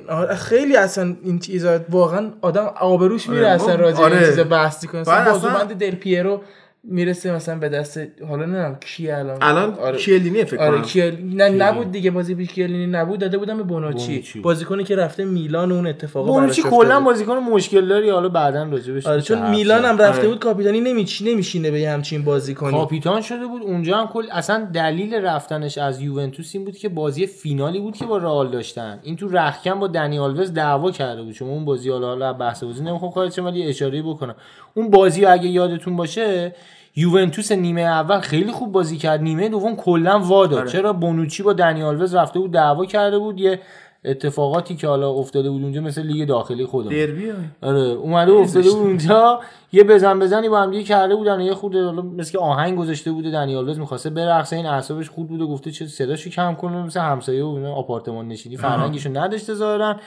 و اینکه مثلا یه همچون حالتی شد بونوچی، دنیال وست که رفت، بعد بعد از اونم بونوچی با آلگری خود مشکل پیدا کرد و دیگه مجبور شد پاچه بره دیگه.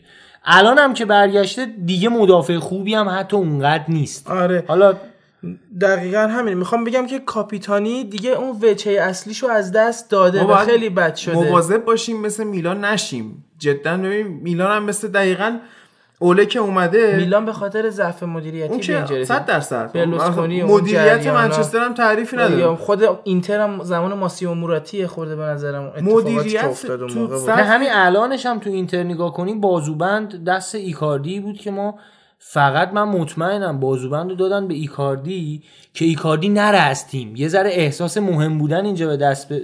بهش دست بده، نره از تیم ما مثلا خیالمون راحت بشه حداقل یه مهاجم داریم. وگرنه ایکاردی بازوبند یه مدت دست کامبیاسو بود، کامبیاسو هم یه مدت آره. اون آخرا دیگه خب کسی دیگه آره. نبود و حتی اونم کاریزما داشت واسه اینکه مدیریت منچستر خیلی چیز جذابی نیست. الان به نظرم تو سطح جهانی بهترین مدیریت رو سیتی داره. شیخ منصور قشنگ عاقل‌ترین آدمیه که اومده تیم خریده. یعنی تو نگاه می‌کنی آبراموویچ هم تیم خریده ولی میاد شفچنکو میگیره گند میزنه توش. مثلا شیخ منصور به نظرم کار خوبی که میکنه از آدمای متخصص استفاده میکنه. آبراموویچ میخواد حرف حرف خودش آره. بشه. یا ناصر خلاف میخواد حرف خودش بشه. دقیقاً دقیقاً یعنی اون مالک من سیتی یه جورایی داره خیلی آکادمیک عمل میکنه، خیلی اداری داره عمل میکنه. برعکس آبراموویچ داره خیلی مثل عربا عمل میکنه که آقا من مثلا پول دادم دلم میخواد اینجوری باشه. آره. یه خود همچین حالتی داره. تیم آبراموویچ تیم بچه نقنقواست. مربی یه روز نتیجه نگیره التیماتوم رفتن، بازیکنه یه سر بهش خوش نیاد میگه آقا مربی رو عوض کن. دقیقاً همینجوری شده. تیم بچه نقنقواست چلسی. اینجوری نبودا، یعنی زمانی که خوزه بود، زمانی که گاسیدینگ بود، زمانی که آنجلوتی بود اینجوری نبود. خوزه هم تو برگشتش دوباره با بازیکن‌ها مشکل آره, آره دیگه به خاطر اینکه اون نسل عوض شد پیدا شد تو اون فرهنگشون. بعد یه جا صحبت کردی راجع به اوله، گفتی که این ناراحت شد و خشمگین شد. این خشمگینی تو صورت گتوزو هم ما دیدیم. حالا این خشمگینی ناشی از چیه؟ وقتی اوله با صد و بیست و شش تا گل برای منچستر، حدود دویست خورده‌ای بازی برای منچستر، دوازده سال تو این تیم بوده، این این جزوی از خودشه. وقتی منچستر داره میبازه میگه تیمم داره میبازه، تیمی که من این قسمتی از این باشگاه بودم، جزوی از بدن این باشگاه بودم. این قضیه واسه گتوزو هم هست، وقتی تیمش نتیجه نمیگیره افسوس اینه که من جزوی از این خانواده ام. ولی باز یه فرقی بین اینا میشه گذاشت. فرق که آره اوله شعور داره، مغز داره، واقعا گتوزو نداره. بس که آره زیاده. اون اوله مولدیو گرفت که بیست سال قهرمان نمیشد و قهرمانش کرد. و یه چیزی هم باز من بگم، این اوله یادمون نره بازیکنیه که دقیقه نود می آوردش تو نهریه گل میزد. میام تو این شرایطی که همیشه تعویضی بود صد و بیست و شش تا گل زده. یه همچین بازیکنی واقعا قابل تقدیر عمل کردش. خیلی باهوش بود. بازیاشو یادمونه تقریبا، به خصوص اون فینال نود و نه به بایرن که اصلا عمل کردش عجیب بود، واقعا باور نکردنی بود تو چه نقطه‌ای رفت جاگیری که خیلی بازیکن باهوشی بود. قطعا در زمان مربیگریش حتی باهوشتر هم شده، چون بالاخره زیر دست یکی مثل فرگوسن عمل اومده که من با این که مثلا طرفدار سری آ ایتالیام ولی معتقدم از وقتی فرگوسن، واقعا اینو معتقدم از ته دل، نه به خاطر اینکه شما منچسترین، ولی واقعا اینو معتقدم که از وقتی فرگوسن رفته کلا فوتبال جهان ریخته به هم یه جورایی. یعنی یه جورای قیمت‌های بازیکن‌ها عجیب غریب شده، انگار چیزه کسی بالا سر نداره. آره یه شهرای آمریکایی قرب وحشیمونه که کلانترش کشتن. واقعا درست میگید، مثال قشنگی. یعنی اینکه کلانتر رو کشتن، هر کی هر جوری میخواد غارت میکنه و دپو میکنه و یکی میاد بازیکن فلان قیمتی میگیره. مثلا فن پرسی ما تو اوج آمادگی خریدیم بیست میلیون، الان بازیکن میخرن که بزنن رو نیمکت چهل میلیون. این اتفاق افتاده. ولی بحثم از اون اولو گتوزاری که مقایسه کردم، میخوام بگم که بازیکنایی که ارق دارن به ارق دارن هم واسه تماشاگر، واسه هوادار خوشایندترن، هم سعی میکنن صد درصدی خوشونه بذارن. مثلا اون حس عصبانیت اوله رو هممون داشتیم. آره چون من میدونستم ما میتونیم ببریم. تو چشم اوله نگاه میکردیم، اون اون حس تو چشم من هوادارم بود. میگفتم که این چقدر عصبیه و وقتی با اون سراسیمگی میاد مهاجم میده تو که برید گل بزنید، برید ببرید، ما باید برنده باشیم. این خیلی قابل تقدیره تا خوزه مورینیویی که میاد و دقیقه شصت میبینه اوه اوه داره فشار میاره، میگه چیکار کنم، جونزو بدم تو، روخو رو بدم تو، یا فلینیو بیارم فلینیو بیارم بذارم نوک حمله بکشیم زیرش، یا علی مدد. یه اتفاقی حالا میفته به خاطر حفظ آبروی خودش، به خاطر اینکه بعدها نگن خوزه مورینیو ده تا خورده مثلا از بارسلونا. ولی اوله میگه ده تا بخورید، شاید ده تا هم بخوریم، ولی از این ور که ببریم قطعا برای تیم من بهترین اتفاق ممکنه بیفته. در کل من فکر میکنم اوله مربی آینده‌داریه و همونطور که گفتم خیلی باهوشه و مطمئنم که در ادامه اگه فصل بعد بازیکن خوب به خصوص مدافع به خصوص مدافع براش بخرن، این بتونه اون کاریو که میخواد با منچستر انجام بده. ولی اشاره‌ای هم به بارسلونا بکنیم. بارسا با... گفتم با اینکه روز خوبش نبود، یعنی منچستریا واقعا بارسا رو بزرگتر از اون چیزی که هست برای خودشون ساخته بودن. آره. حتی هوادارا، خیلی هوادارا رو من میدونم، حالا نه همه هوادارا، ولی هوادارایی که یه خورده همچین، حالا نمیگیم پلاستیکی ولی آلیاژن، همچین خیلی غلیظ نیستن، اونجور هوادارا هم حتی خودشون بعضی موقع شوخی میکنن اوه اوه اوه نزنه مثلا بارسا نه شش تا اون آبرون بره. ولی من فکر میکنم بارسلونا بیش از اون چیزی که بود بزرگ شد. ولی یادمونم نره بارسلونا به نظر من الان مربی نداره واقعا، یعنی همون جوری که دوست دارن میرن تو زمین همون کارو انجام میدن و فقط همون نبوغ بازیکن‌ها، حتی تو لالیگا هم اونجوری دارن گل میزنن. خیلی والورده از نظر من چیزی برای اینا نیورده، به خصوص اینکه والورده خیلی دوست داره چهار چهار دو بازی کنه. نمیگم والورده مربی بدیه یا دانشی نداره، ولی معتقدم خیلی دوست داشت اوله اگه یادتون باشه همه رو چهار چهار دو میچید چهار چهار دو میچید. یه جا دیگه ظاهرا زورش نرسید، چون از نظر من همیشه مربی باید بزرگتر از بازیکن باشه. وقتی مربی میاری که کوچیکتر از بازیکنه، خیلی زورش نمیرسه تاکتیکی که دوست داره رو پیاده کنه. مثل مثلا هازاردی که تو چلسی اونجوری نهادینه شده دیگه، مثلا پای ثابت بازیاش اونجوری ستاره شده، یه موقعی واقعا عمل کردی داره که مربی ازش نخواسته، کاریو که خودش دوست داره انجام میده تو زمین. توی بارسا هم یه همچین اتفاقی داره میفته و من خیلی مشتاقم بدونم بارسا بدون مسی میخواد چی کار کنه در آینده.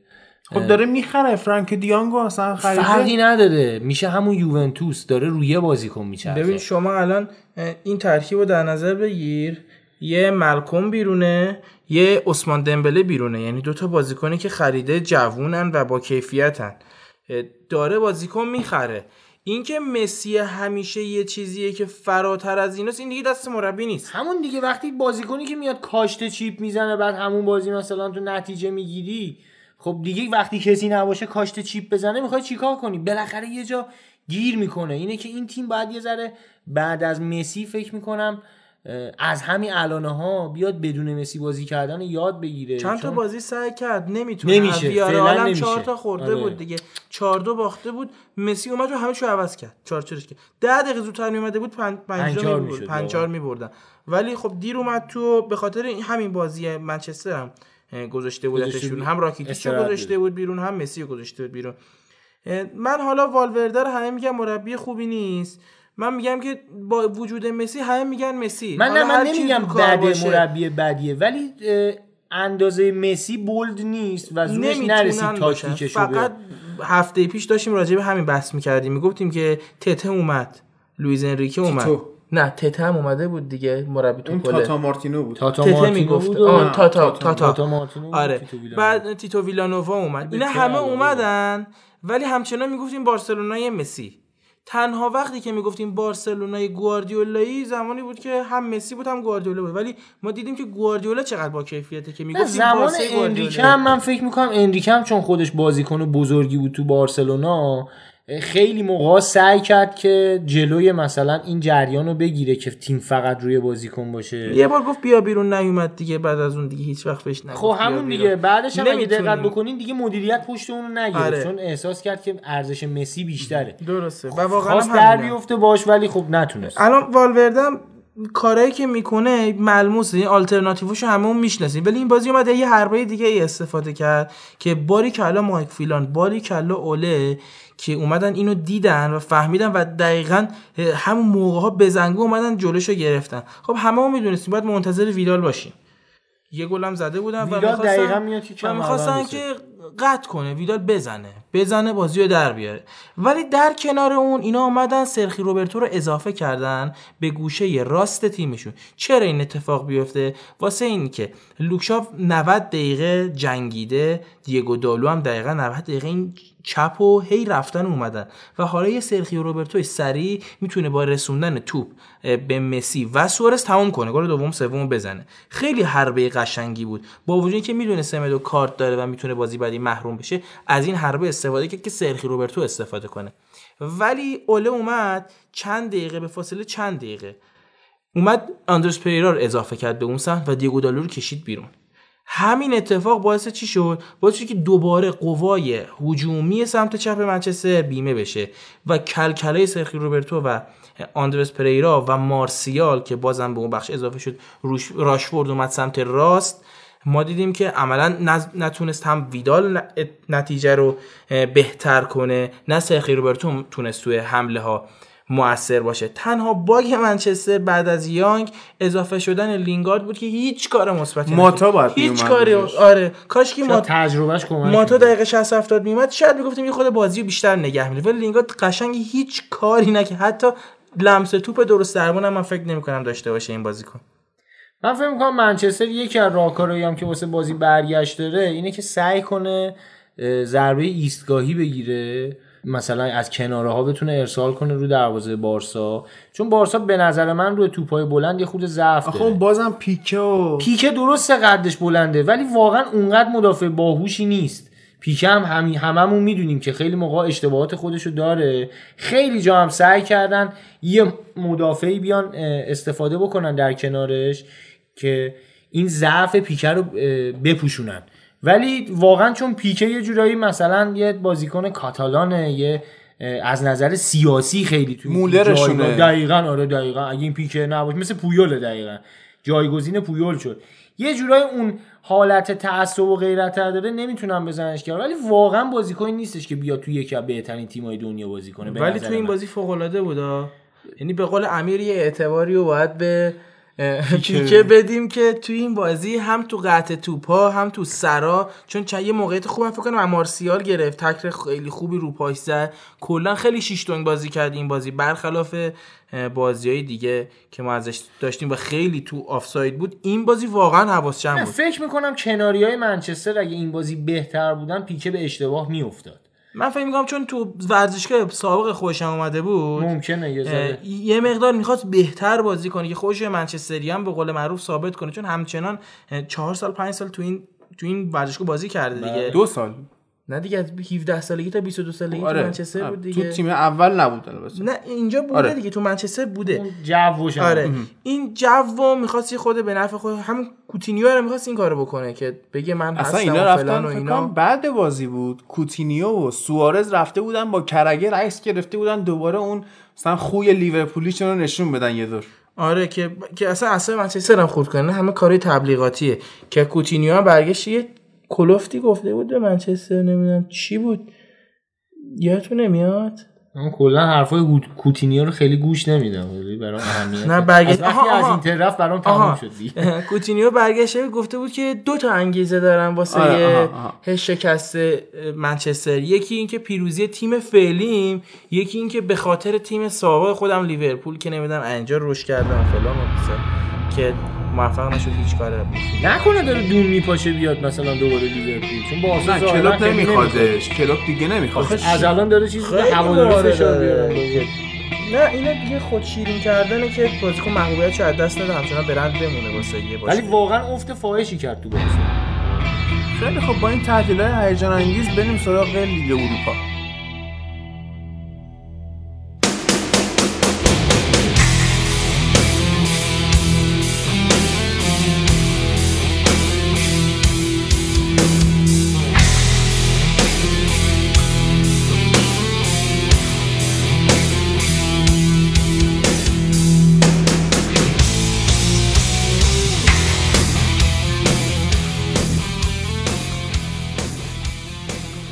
مختصر به لیگ اروپا این هفته بپردازیم که تنها نتیجه درخشانی که رقم خورد برد آرسنال جلوی ناپولی بود توی مهمترین بازی هفته. حالا بنفیکا هم فرانکفورت رو اومد برد، ولی فرانکفورت اصلا نشون نداد که در سطح این رقابت هست اصلا. خب قبل از بازی که ترکیب اومد یه ترکیب کاملا رضایت بخشی بود برای هوادارا، اینی که همزمان تونسته بود از لاکازت و اوبامیانگ استفاده کنه. دردسر سال قبل ما توی لیگ اروپا دقیقاً همین بودش که ما اوبامیانگو چون اواسط فصل خریدیم و قبلش هم توی دورتموند بازی کرده بود نمیتونستیم توی لیگ اروپا ازش استفاده کنیم و امسال قشنگ نعمتمون توی حداقل خط حملمون در کنار لاکازت همین اوبامیانگ همون ترکیب سه چهار یک دو رو استفاده کرد که داره توی لیگ جزیره ازش استفاده میکنه. خوبی این ترکیب اینه که تو عملاً سه تا مدافعی داری که تخصصی دارن دارن برات دفاع میکنن. مصطفی تخصصی دفاع میکنه. خب مصطفی نبود دیشب. آفرین. آره. خب و به جای مصطفی ناچو مونرال رو گذاشته بود. ناچو مونرال سال قبل حداقل تمرین کرده بود برای اینکه دفاع وسط بازی کنه. ونگر دو سه تا بازی یادمه که دفاع وسط بازی داده بوده که قشنگ مشخص بودش که میتونه توی خط دفاع به عنوان یه دونه سنتر بک بازی کنه. این باعث میشه که این ترکیب باعث میشه که تو دوتا دفاع داری که دفاع راست و چپتن که یکی سعید کلاسیناچه، یکی هم سعید سعید سعید سعیدمونه بابا سعیدمونه خودیه داوود بیکام مثلا بگیم. خب کریم استرلینگ رو من میگم رفیقم باش، تو با کلاسیناچ چه نسبتی داری؟ داداشم میگفتیم اصغر شبیه اصغر بود، اصغر اصغر والده. یکی هم نایلزو میذاره که اینا حالت تهاجمیشون بیشتره و وقتی تو سه تا دفاع مرکزی داری راحت‌تر میتونی اورلپ کنی برای تیمت و اون فشاری که دفاع راست و چپ توی دفاع چارتایی هست توی این قضیه وجود نداره. از طرفی هم آرون رمزی بازی داده بود، فیکس بازی داده بود در کنار توریرا که توریرا یه شب واقعا جادویی داشت. هیت مپشو بعد بازی در آورده بودن، تمام نقاط زمین قرمز بود، فقط کورنر فقط کورنر نرفته بود بزنه که نشون میده همه جا بوده و موثرم بوده، همینجوری الکی هم نبوده که گلش هم زد و گلش هم حالا دیده حالتی بودش که ریباند شد، گل به اون خورد به این که گل شد. مسعود اوزیل هم قشنگ جایی که باید مسعود اوزیل استفاده کرد همینجاست، خیالش راحته که چپ و راست رو میتونه بره و درگیری تاکتیکی نداره با بازیکن‌های دیگه. مثلا همین بازی با اورتونمون چون میخیتاریان بود نمیتونست مسعود اوزیل خوب بره سمت راست چون میخیتاریان اونجا بود و تو یهو میدیدی که هم مسعود اوزیل هم میخیتاریان توی جا قرار دارن. خب این که اشتباه بود دیگه. تو این بازی قشنگ مسعود اوزیل هم سمت چپ هم سمت راست تیم خودمون رو بیمه کرده بود و پاسای خیلی خوبی هم میداد. گل اولمون هم قشنگ تاثیرگذاری داشت. ولی از اون طرف هم بیام اشاره کنیم که ناپولی ناپولی همیشگی نبود. تو بازی با ژنوا هم که هفته انجام داد ناپولی خوبی نبود. بعد میام تو این بازی نگاه میکنیم میبینیم که یه کولیبالی یه گل به خودی افتضاح زد، تو کل بازی هم همیشه یه گام عقب‌تر بازی کرد. من نمیدونم گل اول آرسنال هم عملاً تقصیر کولیبالی بود، بود. جا موند کلاً میگم آره دیگه کلاً خیلی بد بازی کرد. بعد این بازیکنشون که آلان اسمش اونم اصلا تو خط هافک نتونست توپ نگهداری کنه، دائما که با توریرا کلکل داشت تو بازی، خیلی مغلوب شد از توریرا. کلا یه شب بد واسه آنجلوتی و یاراش بود، یه شب خوب واسه رمزی بود. یه جا یه مطلبی خوندم نوشته بود که آنجلوتی سه تا چمپیونز لیگ داره، امری سه تا اروپا داره، لیگ اروپا داره. مهم نیستش که چقدر جامت ارزشمنده، مهمه که تو جامی که هستی چقدر موفقی. امری جام جام امریه، این لیگ اروپا جامیه که امری خیلی توش راحته، با فراغ بال بازی میکنه، واسه همین حریفاشو یکی پس از دیگری میبینیم که تو این جام داره شکست میده. ببین اول فصل من میگفتی که کوشیلنی قراره از مسئولیت برگرده و قرعه آرسنال قراره بخوره به ناپولی و قراره همچین عمل کردی از کوشیلنی ببینی، میگفتم برو بابا، یعنی اصلا امکانش صفر بود برای من. ولی میبینید توی این بازی چقدر خوب استفاده کرد ازش و به عنوان یه دونه بازیکنی که به هر حال سنش گذشته و دیگه لازم نیستش که زیاد فعالیت داشته باشه، به عنوان یه دونه دفاع ایستا تمام هدا رو زد و یه دونه شب عالی داشت که یکی علتایی هم که آرسنال نیمه دوم گل نخورد یکم چک بود که من ناراحتم اینو میگم ولی خب تاثیرگذار بود، یکم همین کوشیلنی.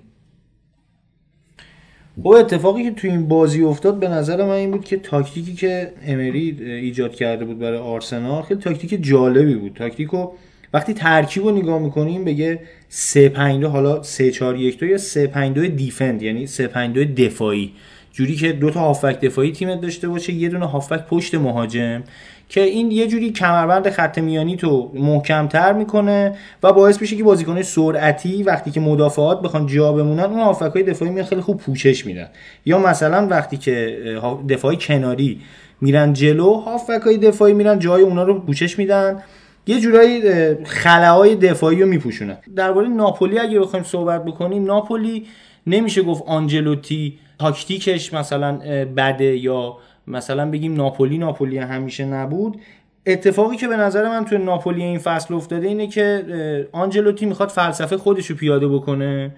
فلسفهش اینه که بخواد چهار چهار دو بازی بکنه. ابزاری که ناپولی در اختیار داره ابزار بازی چهار سه سه، یعنی وقتی که ما ترکیب رو نگاه میکنیم دو تا مهاجم نوک این تیم، یعنی مرتنز و اینسینیه، مهاجمایی نیستن که صرفا مهاجم نوک باشن. حالا شاید مرتنز یه ذره ضربه آخر رو خوب بزنه، ولی اینسینیه بیشتر یه بازیکن سرعتیه، بیشتر سعی می‌کنه از کنارها حرکت بکنه، یا حالا یه پاس کاتبک بده، یا مثلا خودش رو تو موقعیت تک به تک قرار بده بخواد مثلا گل بزنه. ولی تو سیستم چهار چهار دو عملا دیدیم که هیچ کدومشون جواب ندادن، سرعتشون جواب نداد. خط هافبک این تیم خیلی مشکل داشت. آلان و فابیان رویز به عنوان دو تا هافبک مرکزی نمیدونستن که باید الان دفاع کنن، نمیدونستن که باید پاس بدن. چیز دیگه‌ای هم که به نظر میاد کولیبالی فکر می‌کنم به خود سردرگم بازی می‌کرد، معلوم نبود چی کار است، انگار یه خود می‌خواست خودشو زیادی نشون بده، نمیدونم. ولی در کل عملکرد خوبی تو خط دفاعی نداشت. نکته دیگه‌ای هم که داره توی خیلی از بازی‌ها که آنجلوتی از موقعی که اومده تو خیلی از بازی‌ها ناپولی نقطه قوتش دفاع چپ و راستش بود که این بازی حرفی برای گفتن نداشت. این خط حملهشون اگه میلیک بازی میکرد خیلی دست بالا داشتن. دقیقاً همه. چون میلیک نبود و اینکه اینسینیه نمیتونست بین اون همه دفاع قد بلنده آرسنال بتونه ارزندامی بکنه و کاملا بسته بودن، میدونستن اینسینیه میخواد چیکار کنه. کولیبالی رو میگید ضعیف بوده، علتش میشه تو این پیدا کرد که وقتی اوبامیانگ و لاکازتو با هم میذاری و اون سیستم دو مهاجمه رو کامل اجرا میکنی، وقتی که کولیبالی تک ستاره خط دفاعیت باشه این نمیتونه پس اون دو نفر بر بیاد. ضمن اینکه بازیکن‌های آرسنال خیلی سرعتی ان، اوزیل رو ازشون بگیری که سرعت نداره و بیشتر راشون میندازه، اینا خیلی سرعتی ان. کولیبالی هم بازیکنی که بیشتر فیزیکیه تا سرعتی، راحت میتونه جا بمونه و تو تصمیم گیری‌ها عقب بمونه. از اینا از این بازی که گذشتیم، ولی فکر میکنم تو بازی برگشت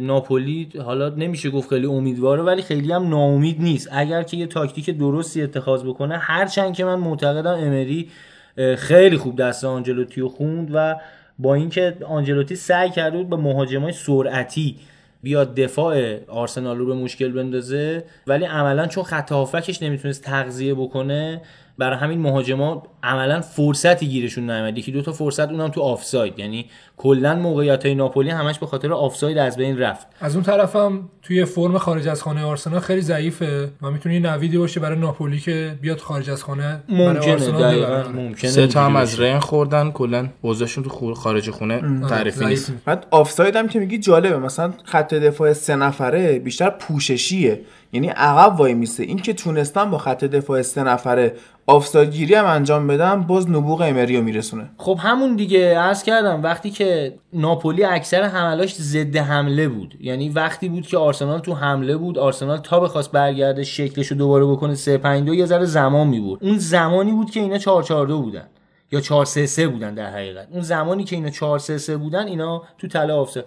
حالا بازی برگشت من فکر میکنم اگر که با سه مهاجم بخواد کار بکنه، هم خود ناپولی هم خیلی راحت ترن با این تاکتیک. یعنی اتفاقی که تو ناپولی این فصل افتاده اینه که عملا آنجلوتی هنوز نتونسته اون ت... چیزی که دلش میخواد و از این تیم ببینه.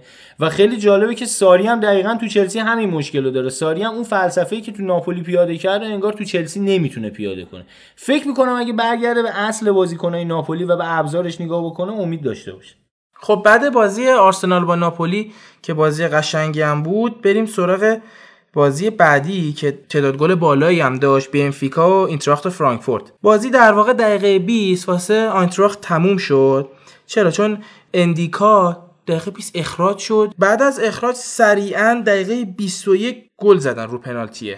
خب یعنی هم ده نفره شدی، هم تو یه پنالتی یه گل خوردی، ولی بازم خوب برگشتن. دقیقه چهل به گل رسیدن، بازی رو یکی یک کردن. ولی خب این آقا این ژو فیلیکس چه بازیکنی است، سه تا گل خیلی راجعش صحبت میکنن. گل گل چهارم هم حتی موثر بود. گل چهارم گل چهارمو زد فکر کنم، رو گل سوم موثر بود اگه اشتباه نکنم. گل سوم با با سر پاس داد، آره پاس آره عقب داد. آره فکر میکنم بازیکن خیلی خوبیه، یه بازیکنیه که راجبش الان صحبت میشه که این رونالدو آینده است. البته خیلی راه داره تا اونجا، ولی من از یه چیزیش که خیلی لذت بردم یکی جایگیریاش خیلی عالی بود، یکی تکنیک خوبی داشت، شوت زنی فوق العاده ای هم داشت، یعنی آره. گلی که با شوت زد انقدر محکم بود که دروازه‌بان با اینکه گرفت توپ از دستش در رفت، آره قدرت پای خوبی خیلی شوتش روبرتو کارلوسی بود شوتش. ولی بازم معتقدم که آینتراخت هم خیلی نتیجه بدی نگرفت، چون تو خونه حریف دو تا گل زد، یعنی اگه بازی بعدی بتونه دو هیچ مثلا ببره یا سه یک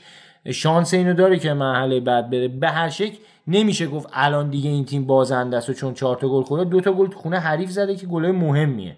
فکر میکنم بازی برگشتشون هم خیلی بازی تهاجمی قشنگی باشه، ضمن اینکه هر دو تیم یه جورایی احساس میکنه که خیلی دفاع ندارن، نه تاکتیک دفاعی خیلی خوبی دارن نه مدافع برتری دارن، بیشتر رو کارهای هجومیشون. خود آینتراخت هم نگاه بکنی فکر میکنم تا اینجای فصل تو جدول بوندسلیگا فقط با قدرت خط حمله‌ش اومده، خیلی روی کار دفاعی و اینا تمرکز آنچنانی ندارن. ولی در کل بازی خیلی قشنگی بود، فکر میگم امیدوارم بازی برگشتش هم همینقدر جذاب باشه و رو هیچ کدوم از تیم‌ها که ما تعصب نداریم، امیدوارم هر کدومشون که قشنگ‌تر بازی میکنه بیاد بالا. کلا این بازی خیلی‌ها گفتن که فرانکفورت اصلا تیم خوبی نیست و فلان، حالا چون بگم چون نمیشناختن این تیم‌ها چه این حرفی زدن. تو پنج بازی آخرش برده و یه بازیکن شاخصی هم داره به نام آنتربیچ که من واقعا دوست دارم این بازیکن تو خط حمله، خیلی با کیفیت، نایب قهرمان جهانه دقیقاً و فوتبال بلده این بازیکن. بعد میگم که هر دو تیم بنفیکا هم چهار تا برد داره پشت سر هم، بله. یعنی این دو تا تیم تیمای دست و بسته نبودن، بازی با کیفیتی بود. اگر اون اخراج اتفاق نمی‌افتاد نتیجه نتیجه برعکسی هم حتی میشد، یعنی شاید چهار دو به نفع فرانکفورت تمام شد، چون کلاس کاری فرانکفورت بالا، دروازه‌بانش هم ترپ، یه تیم تو لیگ معتبرتری هم بازی میکنه، مهکای بیشتری خورده، آره به قول معروف تیم سرحالی بود. ولی میگم بازی با که ده نفر شد دو گل زد و حیف شد که نتیجه اینقدر اختلاف افتاد. تو میگم تو مرحله قبل هم اونا اومدن اینتر رو حذف کردن، بله تیم به اصطلاح جونداری دارن. یه چیزی هم که راجع به این بازی به نظر من میرسه اینه که این یه بازی بود در کلاس کامل لیگ اروپا، یعنی واقعا احسن. یه جورایی تیمایی آره. مثل منچ... مثل منچستری که حالا اومد قهرمان شد، آرسنال و اینا یه خود وصله ناجورن تو لیگ اروپا، درسته. انگار مال اینجا نیستن اصلا، چلسی و آرسنال راحت میان میبرن، ولی نیستن خیلی. این دو تا تیم یه بازی قشنگی رو لیگ اروپا یه بازی قشنگی رو انجام دادن با با هم دیگه. حالا بعد منتظر بازی برگشت باشیم ببینیم چه اتفاقی میفته. به نظرم بازی خیلی قشنگیه، امیدوارم. بازی بعدی بازی چلسی و اسلاوی پراگ بود. بالاخره ساری از مارکوس آلونسو به نحو احسن فکر کنم این اپیزودو یکی براش فرستاده، آره، اون اپیزود قبلی، یعنی ما بارها گفتیم آقا از این بشر استفاده کن، مغز متفکر فارسی یاد گرفته که فکر می‌کنم شاید فارسی بلد نبود، شاید یکی انتقال داده بهش. حالا در هر صورت دست درد نکنه که ازش استفاده کردی، ولی همچنان ما می‌بینیم که کوواچیچ و راسباکلیت نمیتونن نود دقیقه فیکس خوب بازی کنن، وقتی فیکس میان تو از اول توان نمیتونن کاری از پیش ببرن، واسه همین باعث میشه که خیلی دیر به گل برسن. اسلاویا تیمی نبود که انقدر چلسی سخت بخواد به چلسی تیم خوبیه، ولی میایم میبینیم تو این بازی چقدر انتقال توپ کنده، یعنی باری کلا جیرو که تو هر جایی ازش استفاده میکنه، هر وقت میارن تو این نامید نمیکنه مربیشو، یعنی اگه هیگواین بود شاید به نظر من خیلی بدتر از این هم بازی می‌کرد، ولی با وجود این خط هافک کند جیرو دائم میومد عقب، یعنی خدا پدر ویلیانو بیامرزه که از اون طرف حمله میکرد و نفوذ میکرد و باعث میشد که از نفس نیفته. این خیلی جالبه، دقت کردی تو این بازی یه جورایی نقش هازارد بهش داده بودن، درسته. از ابتدا که تو بازی بود یه جورایی هازارد این بازی کم اهمیت‌تر پایین‌تر، یه جورایی یه حرکتی هم کرد زد به تیر، امه. یه حرکتی شبیه هازارد کرد، توپو آره، کشید داخل زد به تیر، شوت خوبی هم زد. ولی کلا میگم باری کلا که از مارکوس آلونسو استفاده کرد، امیدوارم بازم این بازیکن بیشتر استفاده کنه، خیلی دوستش دارم. چلسی درسته، ولی وقتی یه بازیکنی با کیفیته باید تو سطح بالا ببینی، حالا اینکه چون در سلیقه مربی نیست ما بیایم ازش استفاده نکنیم به نظر من حیفه. بازی تحلیل فنی چه آنچنانی نداشت. من فقط یه چیزی بگم راجع به اسلاویا پراگ، این تیمای بلوک شرق معمولا همیشه تو خونهشون تیمای اذیت کنین، یعنی همیشه بازی اینجور تیما نگاه کن، حتی چه میدونم زنیتو نمیدونم حالا اسمشون خیلی تو حضور زه دینامو زاگرب نمیدونم تیمای بلوک شهر همیشه تو خونه‌شون مشکل سازن، خیلی فیزیکی ان، خیلی خوب دفاع میکنن و یه موقع‌هایی مثل ستاره سرخ اگه یاد بشه تو لیگ قهرمانان تو گروه ناپولی و اینا بود، لیورپول زد خودش لیورپول رو برد، اصلا بازی‌ها خیلی خوبی تو خونه خودش خیلی قویه، یه شاختار دونت شاختار در نظر بگیری. میگم اینجا هم همین شد ولی خب نبوغ یه جایگیری خوب مارکوس آلونسو که مدافع چپه، اصلا اون موقع تو محوطه جریمه چیکار میکرد، یه سانت اون سانت اصلا اگه دقت بکنی هدفش برای جیرو بود اون سانت، منتها از جیرو رد شد آلونسو جایگیری یا سر رو نشون داد، میبینی که داره توپو میبینه و میدونه کجا باید قرار بگیره که اون ضربه نهایی رو بزنه و استفاده کنه و تیمش رو. امیدوارم تو لیگ هم به این آلونسو بازی بده چون حتی روی ضربات ایستگاهی هم این بازیکن بازیکن خیلی خوبی. آره دیگه وقتی مهره‌ای هم نداری که شاخص تر از این باشه حداقل بهترین مهره که جوابشو پس داده رو استفاده کن. بحث فنی زیادی این بازی به نظرم اصلا نداشت، زورش بیشتر بود و بود بعد گل بیشتری هم میزد، به نظر من خیلی کم کاری کرد.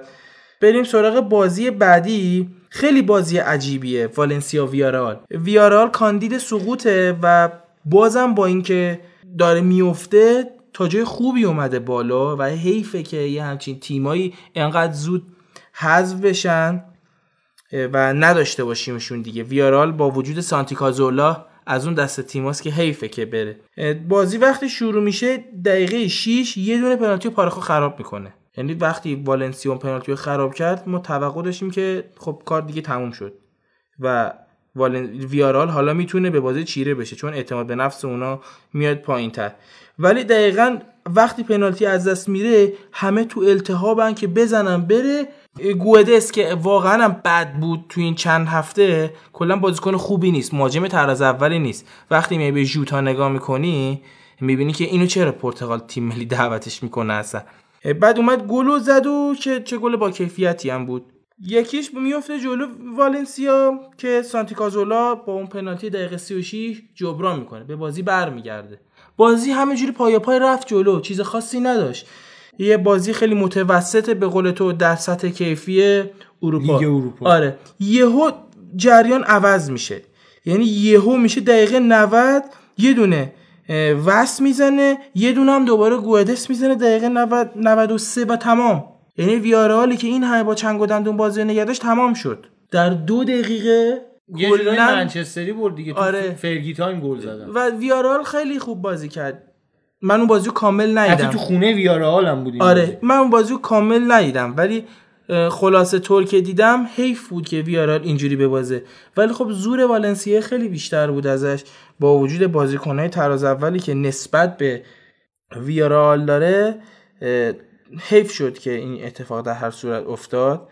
بعد اینکه خط حمله والنسیا خیلی مهره داره، مهرهای گرون قیمتی هم هستن، خط متنوع‌تری کلا نسبت به همین گامیرو رو داره، بعد دیگه این رودریگو رو داره که بیست و هشت سالشه ولی این یه پدیده نوظهور میمونه. خیلی خوبه، از اون بازیکناست که همیشه خدا اول فصل من دقت کردم همیشه اول فصل به همه تیم‌ها لینک میشه بعد آخرش یا همونجا میمونه یا میره تو یه تیمی مثلا دو تا کوچه پایین‌تر. آره. یه همچین حالتی داره نمیدونم چرا. ولی میگم خیلی دونده و خوبه. بعد از اونور گودس اومده یه خط عقب‌تر بازی میکنه با وجود اینا. گودس مهاجم تارگته ولی به خاطر حضور این دوتا اومده یه خط عقب‌تر بازی میکنه. کلا میگم اوضاع والنسیا هم نسبت به قبلها نسبت به چند وقت قبلش یه مقدار بهتر شده. این آقای مارسلینیو گارسیا تونسته یه تیم قابل احترام رو بسازه. حالا بازیش قطعا در مقابل تیم‌های انگلیسی فکر میکنم بازی قشنگی باشه که توی لیگ اروپا شاهدش باشیم. مارسلینیو یکی از اون مربیاییه که خیلی قبل اینکه فصل شروع بشه و به خصوص فصل پیش به تیم‌های بزرگ لینک شد. یکی دو تا تیم توی انگلیس فکر می‌کنم وست هم و اینا هم مثلا می‌خواستنش. آقای جورابچیان که یکی از ایجنت‌های فوتبالی یکی از کارهای خیلی بولدی که انجام داده بود توی قضیه کارلوس توز بود، اون اومده بود پیشنهادش داده بود به اینتری مربیو که زانتی نذاشت این بیاد اینتر چون اعتقاد داشت که این از لیگ ایتالیا هیچی نمیدونه به درد ما نمیخوره و یه جورای پای اون جورابچیانو از اینتر برید. ولی نکته ای که هستش این که والنسیا کلا تیم متمولتریه، از ویارال اگه یاد باشه شاید سالهای دو هزار و چهار دو هزار و پنج دو هزار و شش اون موقع یه ذره تیم خوبی شد با ریکلمه. درسته. یه ریکلمه توشون ظهور کرد، خیلی بازیکن خوبی بود، حتی اونا رو نیمه نهایی اروپا ولا رو داشت، مارکو سنا رو داشت، نیلما رو داشت، یه اون گابریل دو سانتوس رو داشت، تیم با کیفیتی بود. با مهربانیت چی شد؟ آره یهونم چی شد؟ فکر می‌کنم یه جورایی مدیریتشون اشکال داشت، یعنی بازیکناشون که حالا یا فروخته شدن یا رفتن نتونست جاشون چیز خوبی مثلا ورداره بیاره، برای همین یه ذره کیفیت تیم افت کرد، رفتن پایین اومدن بالا. البته اینم در نظر بگیر میگم خب آره. وقتی بازیکن‌ها رفتن یه مقدار به خاطر این بحران مالی اسپانیا هم بود، همه تیم‌هاشون به جز رئال بارسا دوچار مشکل شدن. خب یه مشکلی هم لیگ اسپانیا داره به نظر من، اینکه حق پخشی که توی لیگ اسپانیا میاد تو مثلا میدونیم که انگلیس تقریبا مساویه، یه ذره تیمای مثلا تاپ سیکس بیشتر میگیرن یا مثلا تیمای اول تا ششم یه درصد جزئی از حق پخش فقط بیشتر میگیرن، ولی تو اسپانیا یه جوریه که خود فدراسیون فوتبال اسپانیا انگار فقط دلش میخواد رئال و بارسا باشن تو اروپا، به قدرتمند باشن تو لیگ، همیشه صدر باشن، بنابراین بیشتر این حق پخش بین این دوتا تیم داره جمع میشه. اینه که به نظرم خود فدراسیون اگه یه بازنگری بکنه توی این پرداختی ها، این تیمای کوچیکتر هم میتونن خیلی به جای خوبی برسن. پارت دو اپیزود سیمون هم اینجا تمومه. یه تشکر کنیم از همه کسایی که ما رو گوش میکنن، ما رو دنبال میکنن، معرفی میکنن، ریتوییت میکنن. تشکر کنیم از فرهاد عزیز که از یافته اون اضافه شد و اصلا اطلاعاتمون از لیگ ایتالیا به یه سطح دیگه ای رسون. من خودم نمی‌دونستم خیلی چیزایی که میگفت. بریم دیگه، بریم بچا تا هفته بعد. همتون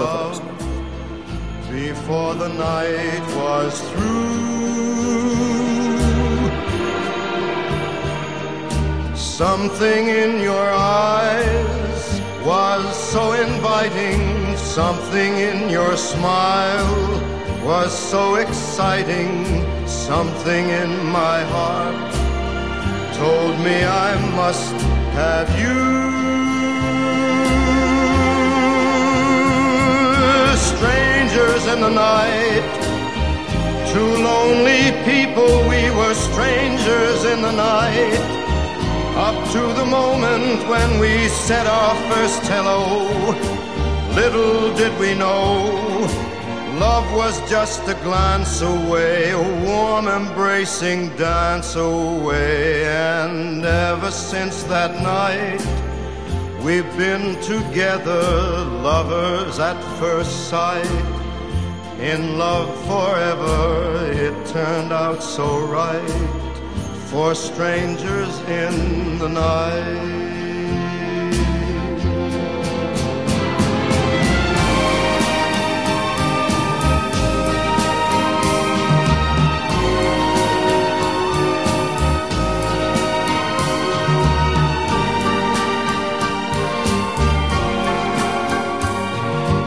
Love was just a glance away, a warm embracing dance away. Ever since that night, we've been together, lovers at first sight. In love forever, it turned out so right. For strangers in the night.